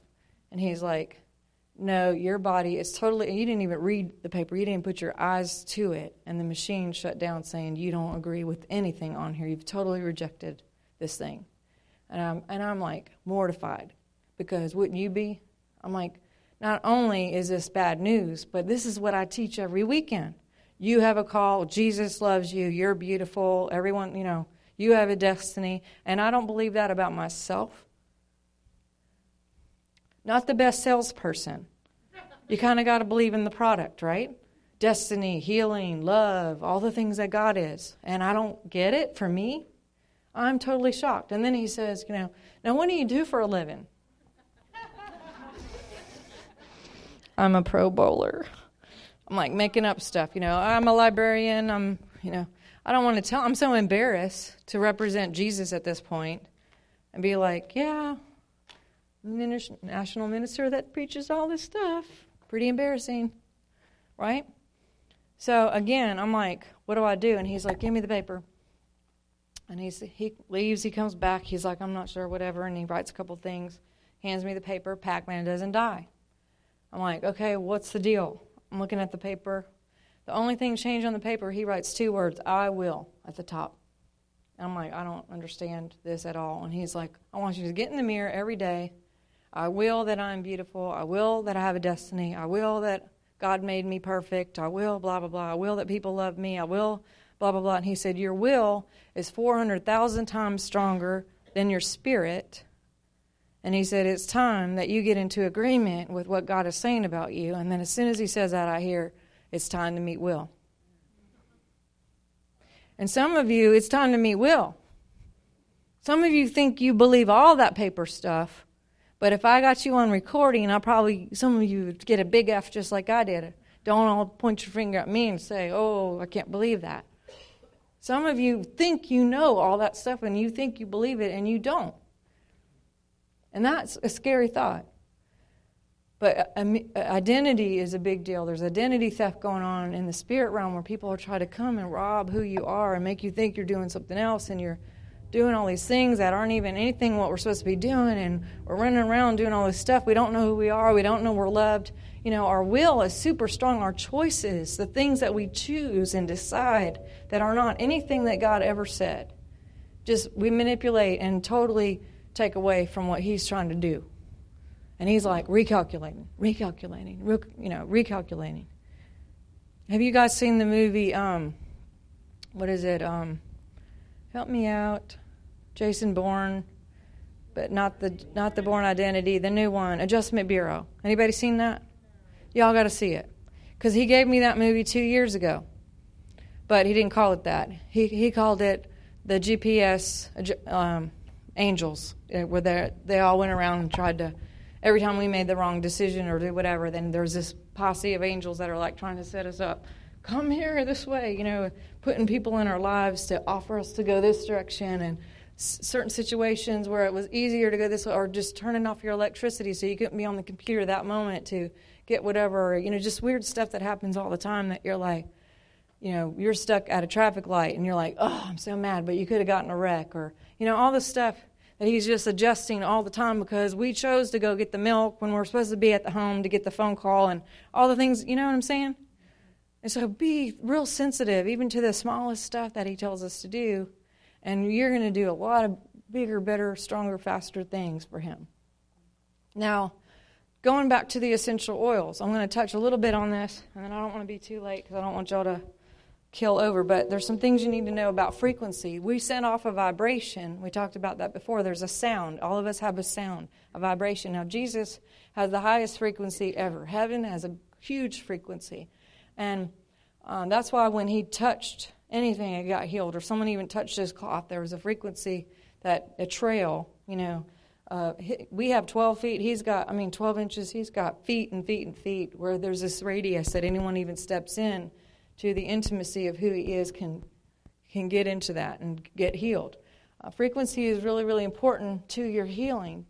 Um, you are normally 62 on a healthy grown up adult day. If you were tested on machines, just like a light bulb is whatever 100 or 75 or whatever, you you send out a signal of frequency that can be measured. Now, there's things that can compromise that and bring it down or bring it up. That will help you. The higher that you are, the more in tune you are to healing and the spiritual and the supernatural and all that stuff. You can be 50, 100, 300, 500. Heaven is like off the charts high. And so when you um, when you worship can bring up your frequency. Speaking in tongues can bring up your frequency. Being around positive people and doing fun things will bring up your frequency. Uh, there's a lot of things that can bring up frequency. There's a lot of things that can bring you down. Um, now, what does it mean if you're down? When you start getting in the late 50, like 58 ish, you're talking about cold sores, cough, respiratory issues, immunity issues, um, serotonin and melatonin and all that stuff dips down, and you're feeling depressed and you don't know why, and all these weird things happen. You get lower 50s, you're talking about um, flus and all that stuff. You get in the late 40s, you're talking about cancers, autoimmune issues, fibromyalgia, all the stuff that just you can be next to anyone and catch their stuff. And it's not about, you know, um, you catching it because it's out there. There's stuff out there all over the place that we can just, I mean, you could, open your eyes in the morning in bed and get something because there's stuff going on all the time bacteria and viruses and airborne stuff all the time. It's about you and what's going on here that keeps that frequency up. When you make right choices, you have the ANF. Remember, Job said, um, My integrity is my protection. Because when he kept making right choices, right choices, right choices, there was a protection over him that gave him the immunity and his organs and everything else to do what he was supposed to do. So, um, when you are around negative people, it brings you down 12%.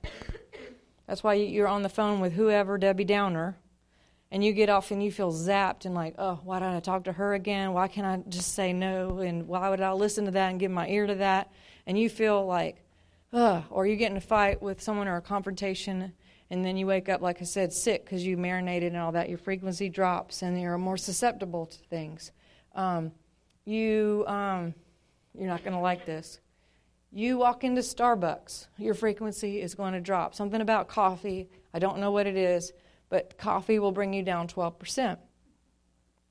You don't even have to drink it. You can just be in the room where someone's making it, brewing it, and you will drop 12%. You can hold it in your hand. They've done studies where you hold it in your hand and you will drop and you'll stay down for a solid three days and not be able to come back, up. Now, you go to Starbucks with Debbie Downer, you double dip. right? And so um, we got to be careful who we're hanging out with, what we're putting in our body. Processed foods bring you down. Real food bring you up, like raw, organic brings your frequency up. Real juice, not like the canned, whatever. I'm talking about. There's things that we can do. Just let's be real and logical. There's things that you can do, decisions you can make that will change your immunity. You know, we all want to get healed, and we're, again, we're waiting on God, and God's like, "What about you? When are you going to quit going to McDonald's? When are you going to quit hanging around Debbie Downer and drinking coffee all day? When are you going to give up the Cokes and the sodas and all the stuff that's like poisoning you and all the Diet Cokes with the, you know, fake sugars that's like the biggest poison we could do to our bodies? And then we're all like, I want to be healed. And then it's like, really? Doesn't look like it, right? I mean, we got to do a little bit of decision making on our you know choices. We got to make good choices to work with them. You know, it's amazing that people lived as long as they did back in the Old Testament. Some of them 900 years old. Wonder why? They didn't have all this weird stuff, you know, chemicals and what about the shampoos and the toothpaste and stuff that we get at Walmart and all these great places that they have uh, antifreeze in them and degreasers for your car and all this stuff for shelf life. And I don't know if you know, but your pores are most open on your hands, your feet, and your head. So we jump in the shower with our antifreeze and all the stuff, and we just shampoo our head away and we brush our teeth, and all that stuff goes in your body and in your pores. And then we wonder why do we have ADHD and Alzheimer's and autoimmune everything and chronic fatigue and none of that stuff. No matter how much money you put towards research, they're no not really interested in helping any of that anyway. It's just to put money in the pockets of whoever because pharmaceuticals run the show and the government. There's healthy ways that you can do different things. You can drink water, or, you know, I mean, just be sensible for crying out loud. You know, we, we all want God to do stuff. It's like, it's not magic. You know, I mean, there's grace, but anyway, the oils actually have frequency. Like lavender's 118, peppermint's on 98, frankincense is way up there. The oil of joy that you read about in scriptures. By the way, there's 1,031 scripture references to essential oils in the Bible. We kind of read over them. Oh, the myrrh with Jesus. Oh, the frankincense. Oh, that's interesting. But we don't have a, a grid to understand why did they put it on the feet? Why did they put it on the crown? Why did whatever? Well, because that's where the pores, right? See, if I had said, you know, and then Keith went down and bought some Tums and came back and everything was cool, y'all know what Tums is. You got a grid for Tums. I don't have to do a dissertation on what Tums is, right? Or aspirin or stuff that's penicillin or whatever, because we all got a grid for that. But when we read the Bible, we're looking at, you know, James 15, uh, James 5, 14 that says, If there's any sick among you, go to your elders that they may pray and anoint you with oil that you may be healed. And that word anoint actually means masak, which means to anoint with oil that you may be healed. But we're doing this little Wesson Crisco thing in Jesus' name, blah, blah, blah. We're like symbolically hoping that there's some intent behind it that God can do whatever. Now, He can. You can put ketchup on somebody and someone can get healed. I mean, God could do it. You could be on the John, whatever. You could be, you could be out. God can come in and just mess your limbic system up and release whatever, and you are totally healed because you're delivered, whatever. So don't say you got to have an oil to do whatever. I'm just saying we can help him by eating right, exercising, little cardio, making good decisions so the chemicals are working with us and not against us, hanging out with the right people, right? Not drinking Coke. You know, and some people were like, um, well, let me say this. So you walk in with Debbie Downer to Starbucks, you dip, you smell some frankincense, you go up, and you stay up. Your frequency will raise and accommodate for what you lost. So, you know, still go to Starbucks, but just bring some frankincense with you. Make sure that it's real. There's only two companies that do real. Um, that's another big fiasco right now because the FDA has no standards whatsoever except for if you have 3% of any oil in a bottle, you can call it 100%. That's a good standard. So, what's the 97%? Chemicals or whatever shelf life stuff so it won't, you know, get nasty. And then we put all that on our body and we go to Lifeway and we think we're praying for people and making something happen and we're giving them cancer. Right? Sad, right? That's what I did. I mean, I didn't know, and I'm, I do not think I'll be judged because I was ignorant. But we lose our, we lose things out of our ignorance. You know, we, we have to know, we got to learn, we got to dig, we got to research. We need revelation. We need God to show us truth. Un, undo the scriptures. You know, I feel like in, in um, Matthew, I mean, uh, Mark 6, it says that the disciples were sent out two by two with the oils that people would be healed, right? How many disciples or elders do you know that are even using real oils? Can you name one? Let alone teach you how to use them.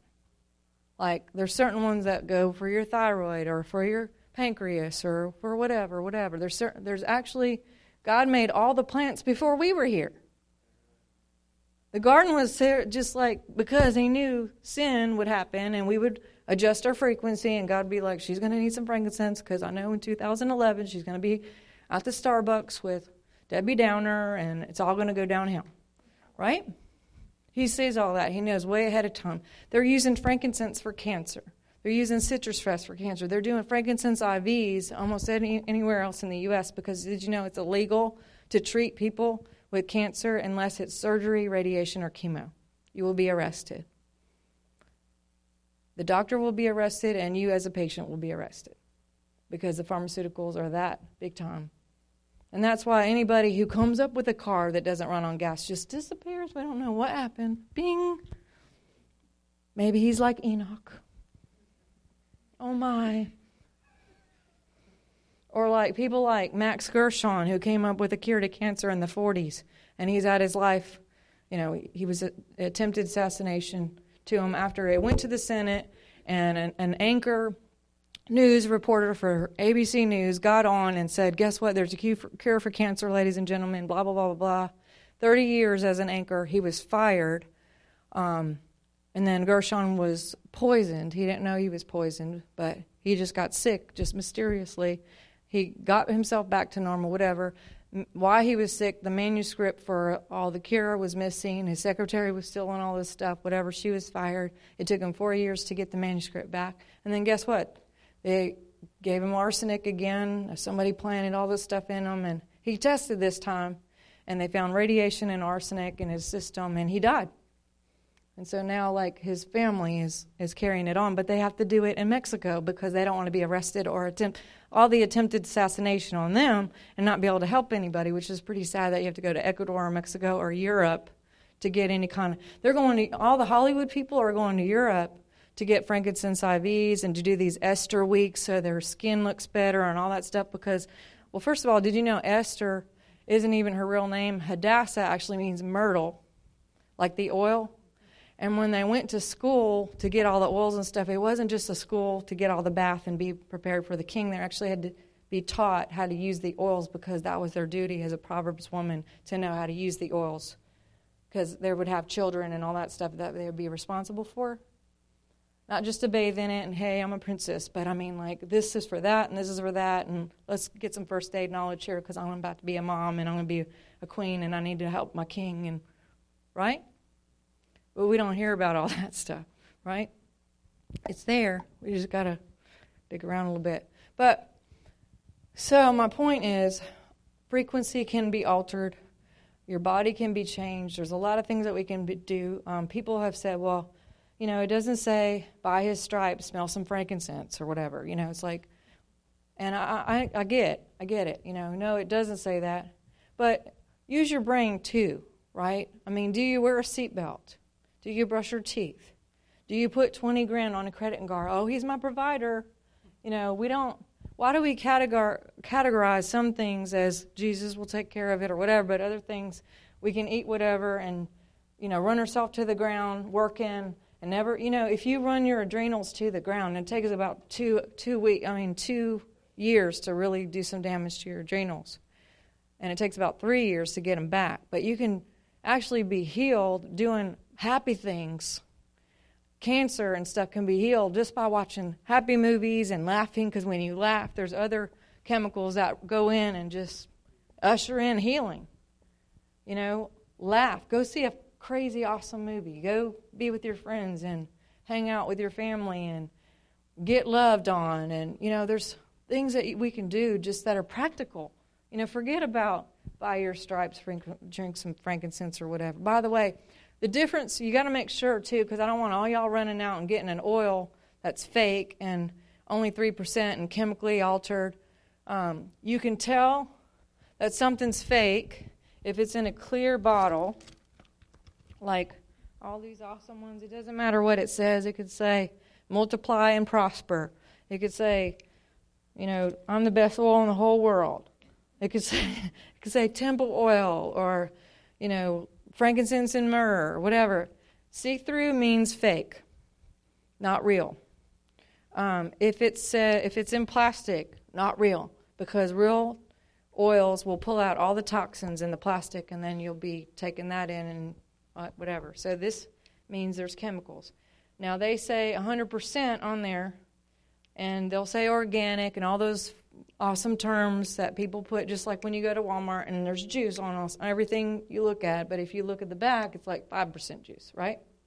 I think it should be illegal to put a word juice on there unless it's actually what you're trying to buy. But the oils don't have to have the ingredients on there. It doesn't say all the chemicals that are in here. There's no FDA guidelines on that yet. So you can say 100%, but there's only 3%. And the loophole, uh, loophole is when it says 100% essential oils on there or therapeutic grade whatever then they're saying that the three drops in there are 100% right now if it says this is meant to be topically only or do not take this internally or blah blah blah anything like that dead giveaway this is fake is going to give you cancer probably i mean or cause you to be sick we've had people who go out and oh, we did what you said. And then they call me vomiting and have diarrhea for three weeks. And they don't know why they have all kinds of flu symptoms and weird stuff. And I'm like, well, what, where'd you get your oils? And, oh, we went down to Lifeway or Whole Foods or whatever. And I'm like, does it say anywhere, do not ingest this? Does it say, you know, what does it say on the bottle? Is it clear? You know, go through, just like money, you can study what's real and what isn't. You know, you got to know what to look for so you don't get sick and you don't get a counterfeit, right? Um, dark bottles, the reason why it has to be in dark bottle is because the blood or the resin of a plant is alive. It's like if you get a blood transfusion, you want to get it from someone who's alive, right? Not someone who died. You, you don't want to bleed on the ground and go suck up some of the blood. Here, put that in my arm. I need some blood. By then, the sun has hit it. It's dark. It's nasty. Not going to be good for you. It's all dead.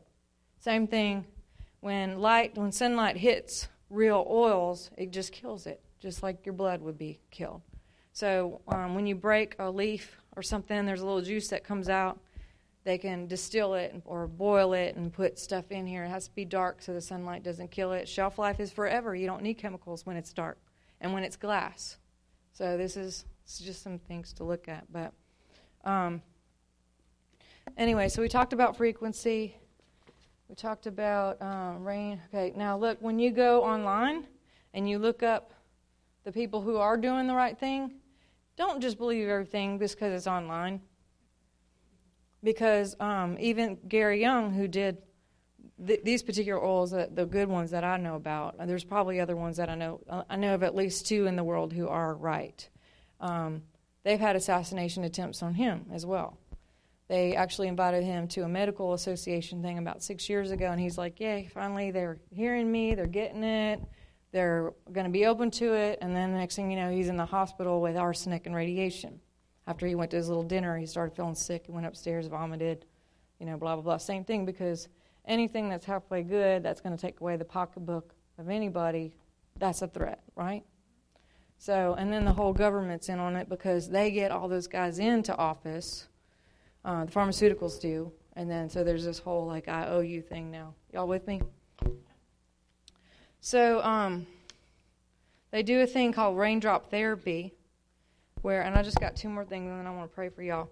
Um, they have raindrop therapy where they they put oils with massage and counseling or Sozo therapy together, and they use it to unlock the limbic system and kind of talk things out. We've had so many testimonies I can't tell you. We've had people who had um, kidney, you know, um, diabetes and tum- we've had three tumors since August, completely gone.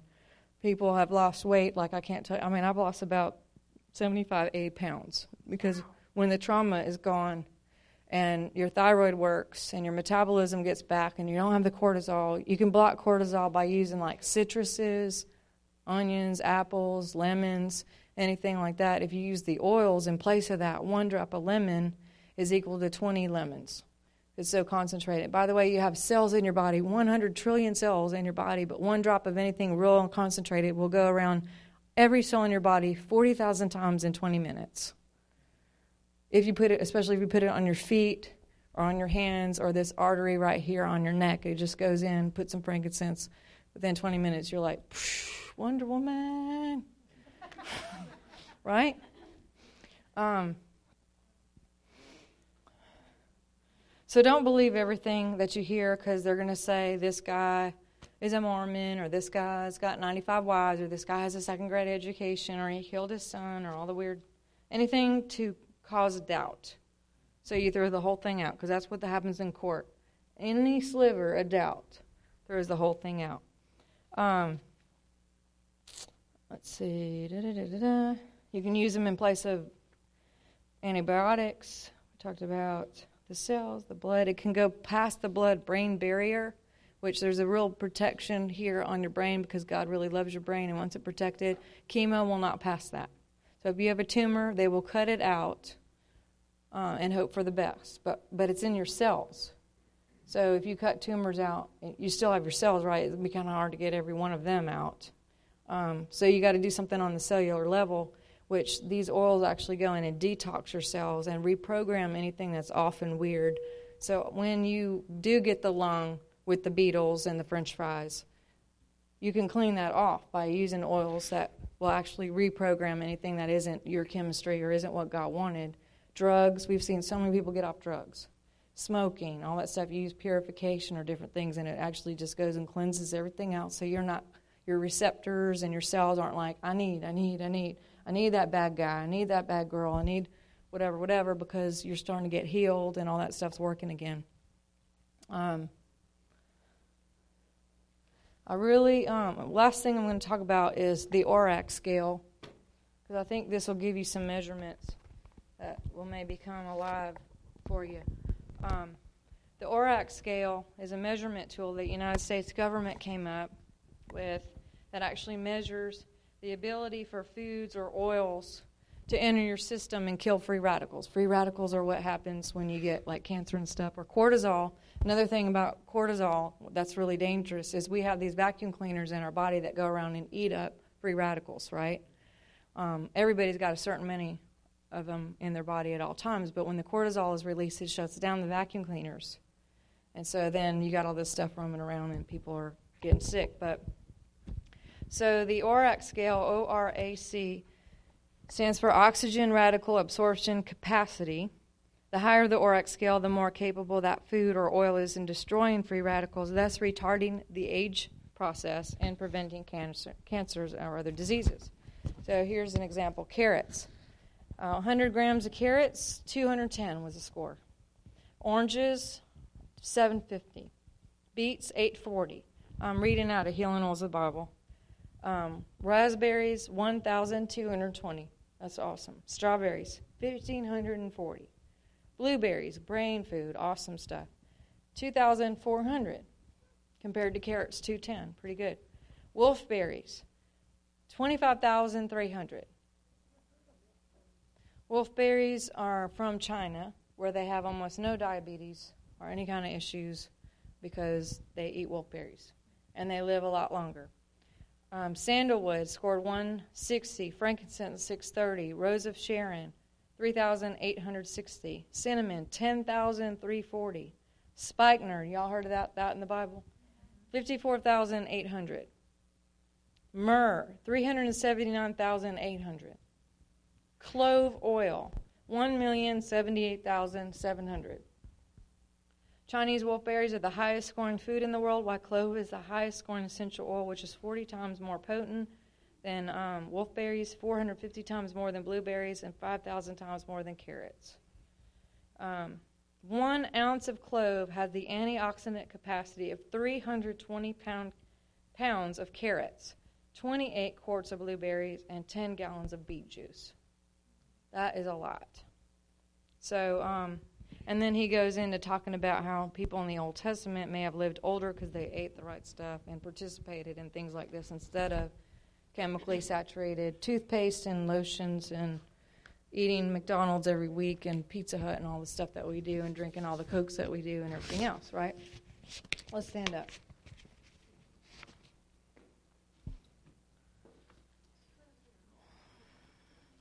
Did y'all get anything? Like one thing, maybe?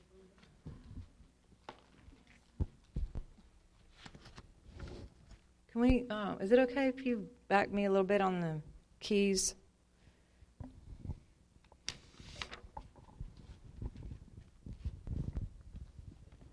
If you're interested in understanding a little bit more about all this, I do articles on it. As I learn more, you can sign up on my newsletter. I send out stuff on this quantum physics, the seer anointing, supernatural, whatever, whatever. Facebook me, but be nice. None of that trash talk. Just kidding. Um, I felt like there's a few things that I just want to like kind of um, adjust in the spirit. You can go ahead. Uh, the will issue. I really want to want people to come into the whole fullness of the will of God. So, Lord God, if you feel like that's you, just stand in a place of uh, reception. There's a real anointing here for us to get that adjustment. Lord God, your truth is so awesome. Your revelation is awesome. Your spirit is awesome. You are so holy. You're so pure. Lord, we're not like you in that way, but we want to be.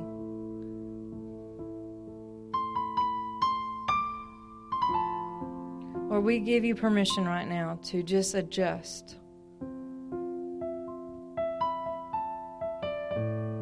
take a deep breath. Breathe them in.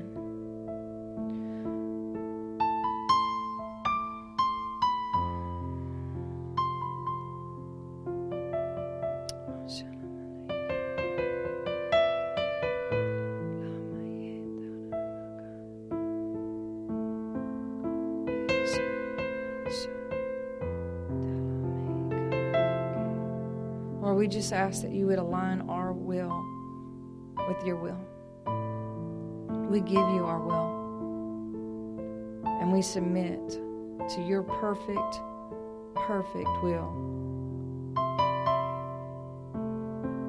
Whatever that looks like, whatever that feels like, however it sounds.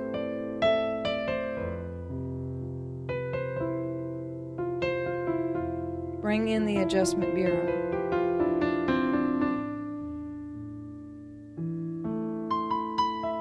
Heart is to align with your perfect way, your will for us, that we would accomplish all the things that you've called us to do.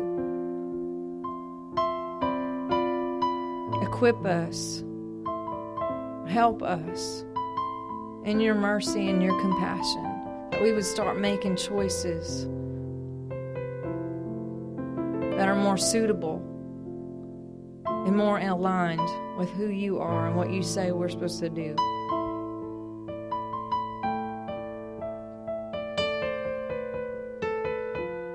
Yeah, there it is.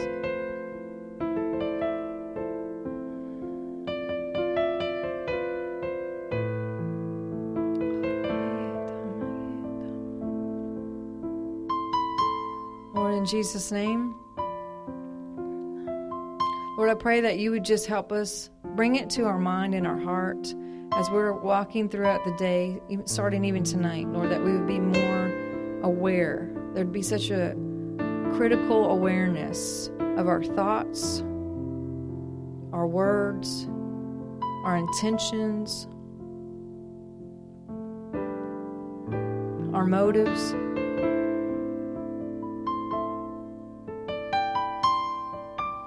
Lord, that we would completely align ourselves, our ears, we would align our ears to only hear what you want us to hear. That we would just say no to anything that is not you, that it's not heaven. We say no to all second heaven information. Lord, give us wisdom with what you do show us that we would know what to do with the knowledge and the revelation that you give us, the truth that you give us, that we would be responsible with the nuggets of revelation that you give us, God.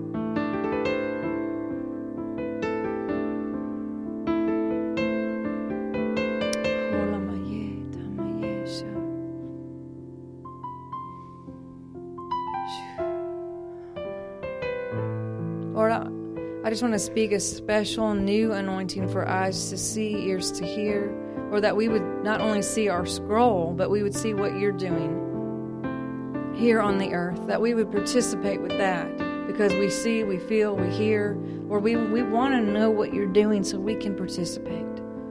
But we're just, you know, dumb sheep down here.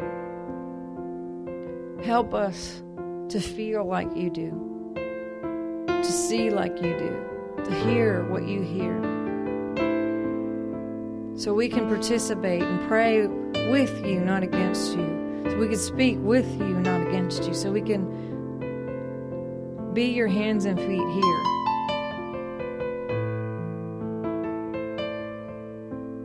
See, we're all from another place, but we were sent here just like supermen and women. Even though we were raised human, we're not one of them.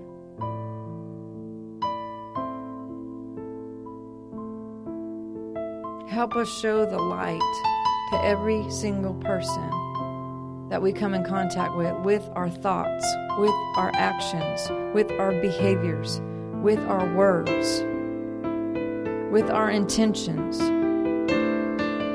Or let us send out good vibrations that represent you.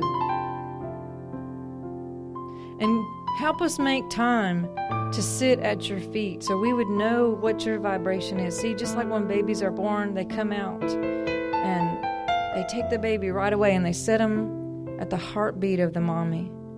Because then all the alignments, all the chemistry, all the heartbeat, all the stress goes away because it's like, oh, I remember that heartbeat. See, John knew. John, he sat at your heartbeat, Lord. He didn't just want to hear the heartbeat. He didn't want to just hear the frequency, he wanted to become the frequency. Lord, we want to be in tune with the frequency of heaven. Let us make time to know what that is, to spend that time with you and to know who you are. What are you saying? So we would be able to come into alignment with that and bring, as we lay hands on people, that we would bring a frequency, that we would bring a higher level of anointing, that people would be touched just like you were touching us and touching them through us.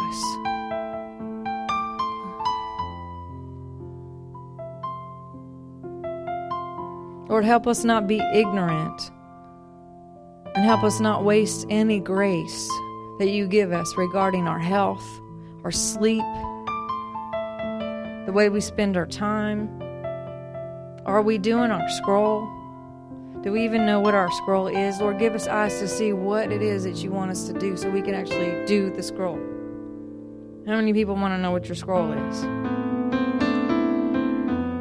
Lord, you know the hearts of everyone here. Lord, I just speak alignments over this place new and fresh alignments, divine appointments. And everyone gets excited about new alignments and divine appointments, but sometimes that mm. comes at a cost. It comes with a separation of something that you've really been comfortable with. So, Lord, the grace to leave whatever you ask us to leave.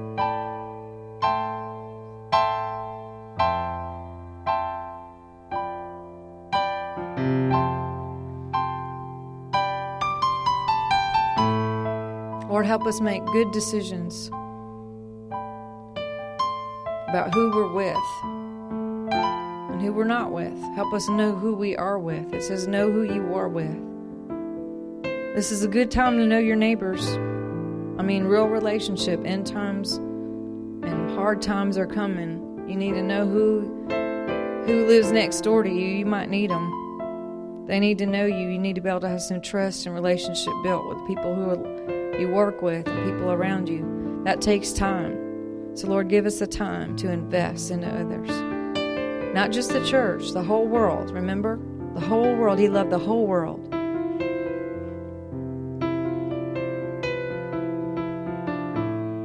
Help us to minister to the yoga and the new age and all the different kinds of people out there. All the pre Christians.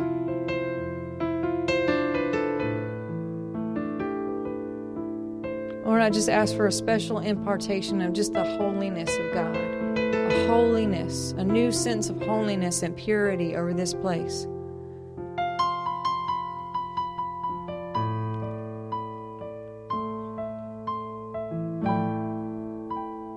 The Lord says, Be holy as I am holy. But Lord, give us the grace to be able to actually step into a new level of holiness that we would represent you. And that our smoke signals would be pure, that our fragrance would be pure, that it would be pleasing to your nostrils. That we wouldn't be entertaining demonic realms like cutting off your arm and jumping in a in the ocean, all the sharks just come. It's like fresh blood. That's what we do. We send out smells and signals and all this stuff where the demons are like, hey, she's feeling rejected. Let's jump on that. Such a horrible smell, that rejection, that self pity. Lord, let us cast down every imagination that does not line itself up with you and your ways. That we would have a fragrance so sweet Or let us spend time in prayer, speaking in tongues, and worship to raise our frequency. Be around healthy people. Some of you are going to have to say no to some things and some people, and it's not going to be fun, but you'll be tested. I guarantee you. Because now that you have this information, you'll be tested. What are you going to do?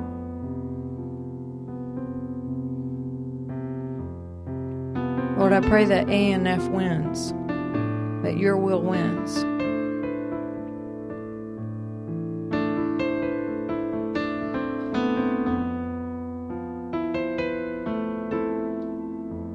Lord, I help Help us to have a Father's heart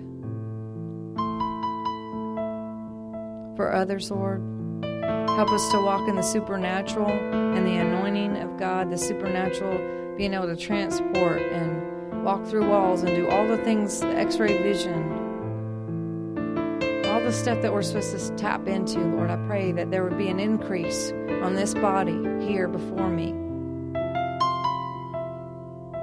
for the purposes of you and your kingdom. I speak dreams and visions like never before over this body. New angelic angels to go home with you and to usher in new moves, new understanding, new revelation, new truths, new dreams, new visions, trances, healings, healings, healings, healings, new songs, new inventions, new worship, creativity finances, breakthrough.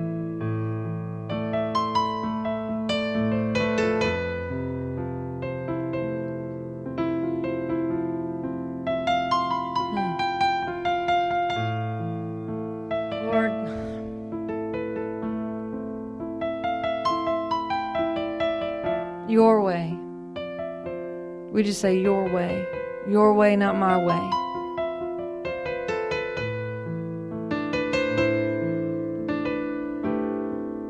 Lord, we bless you. We love you.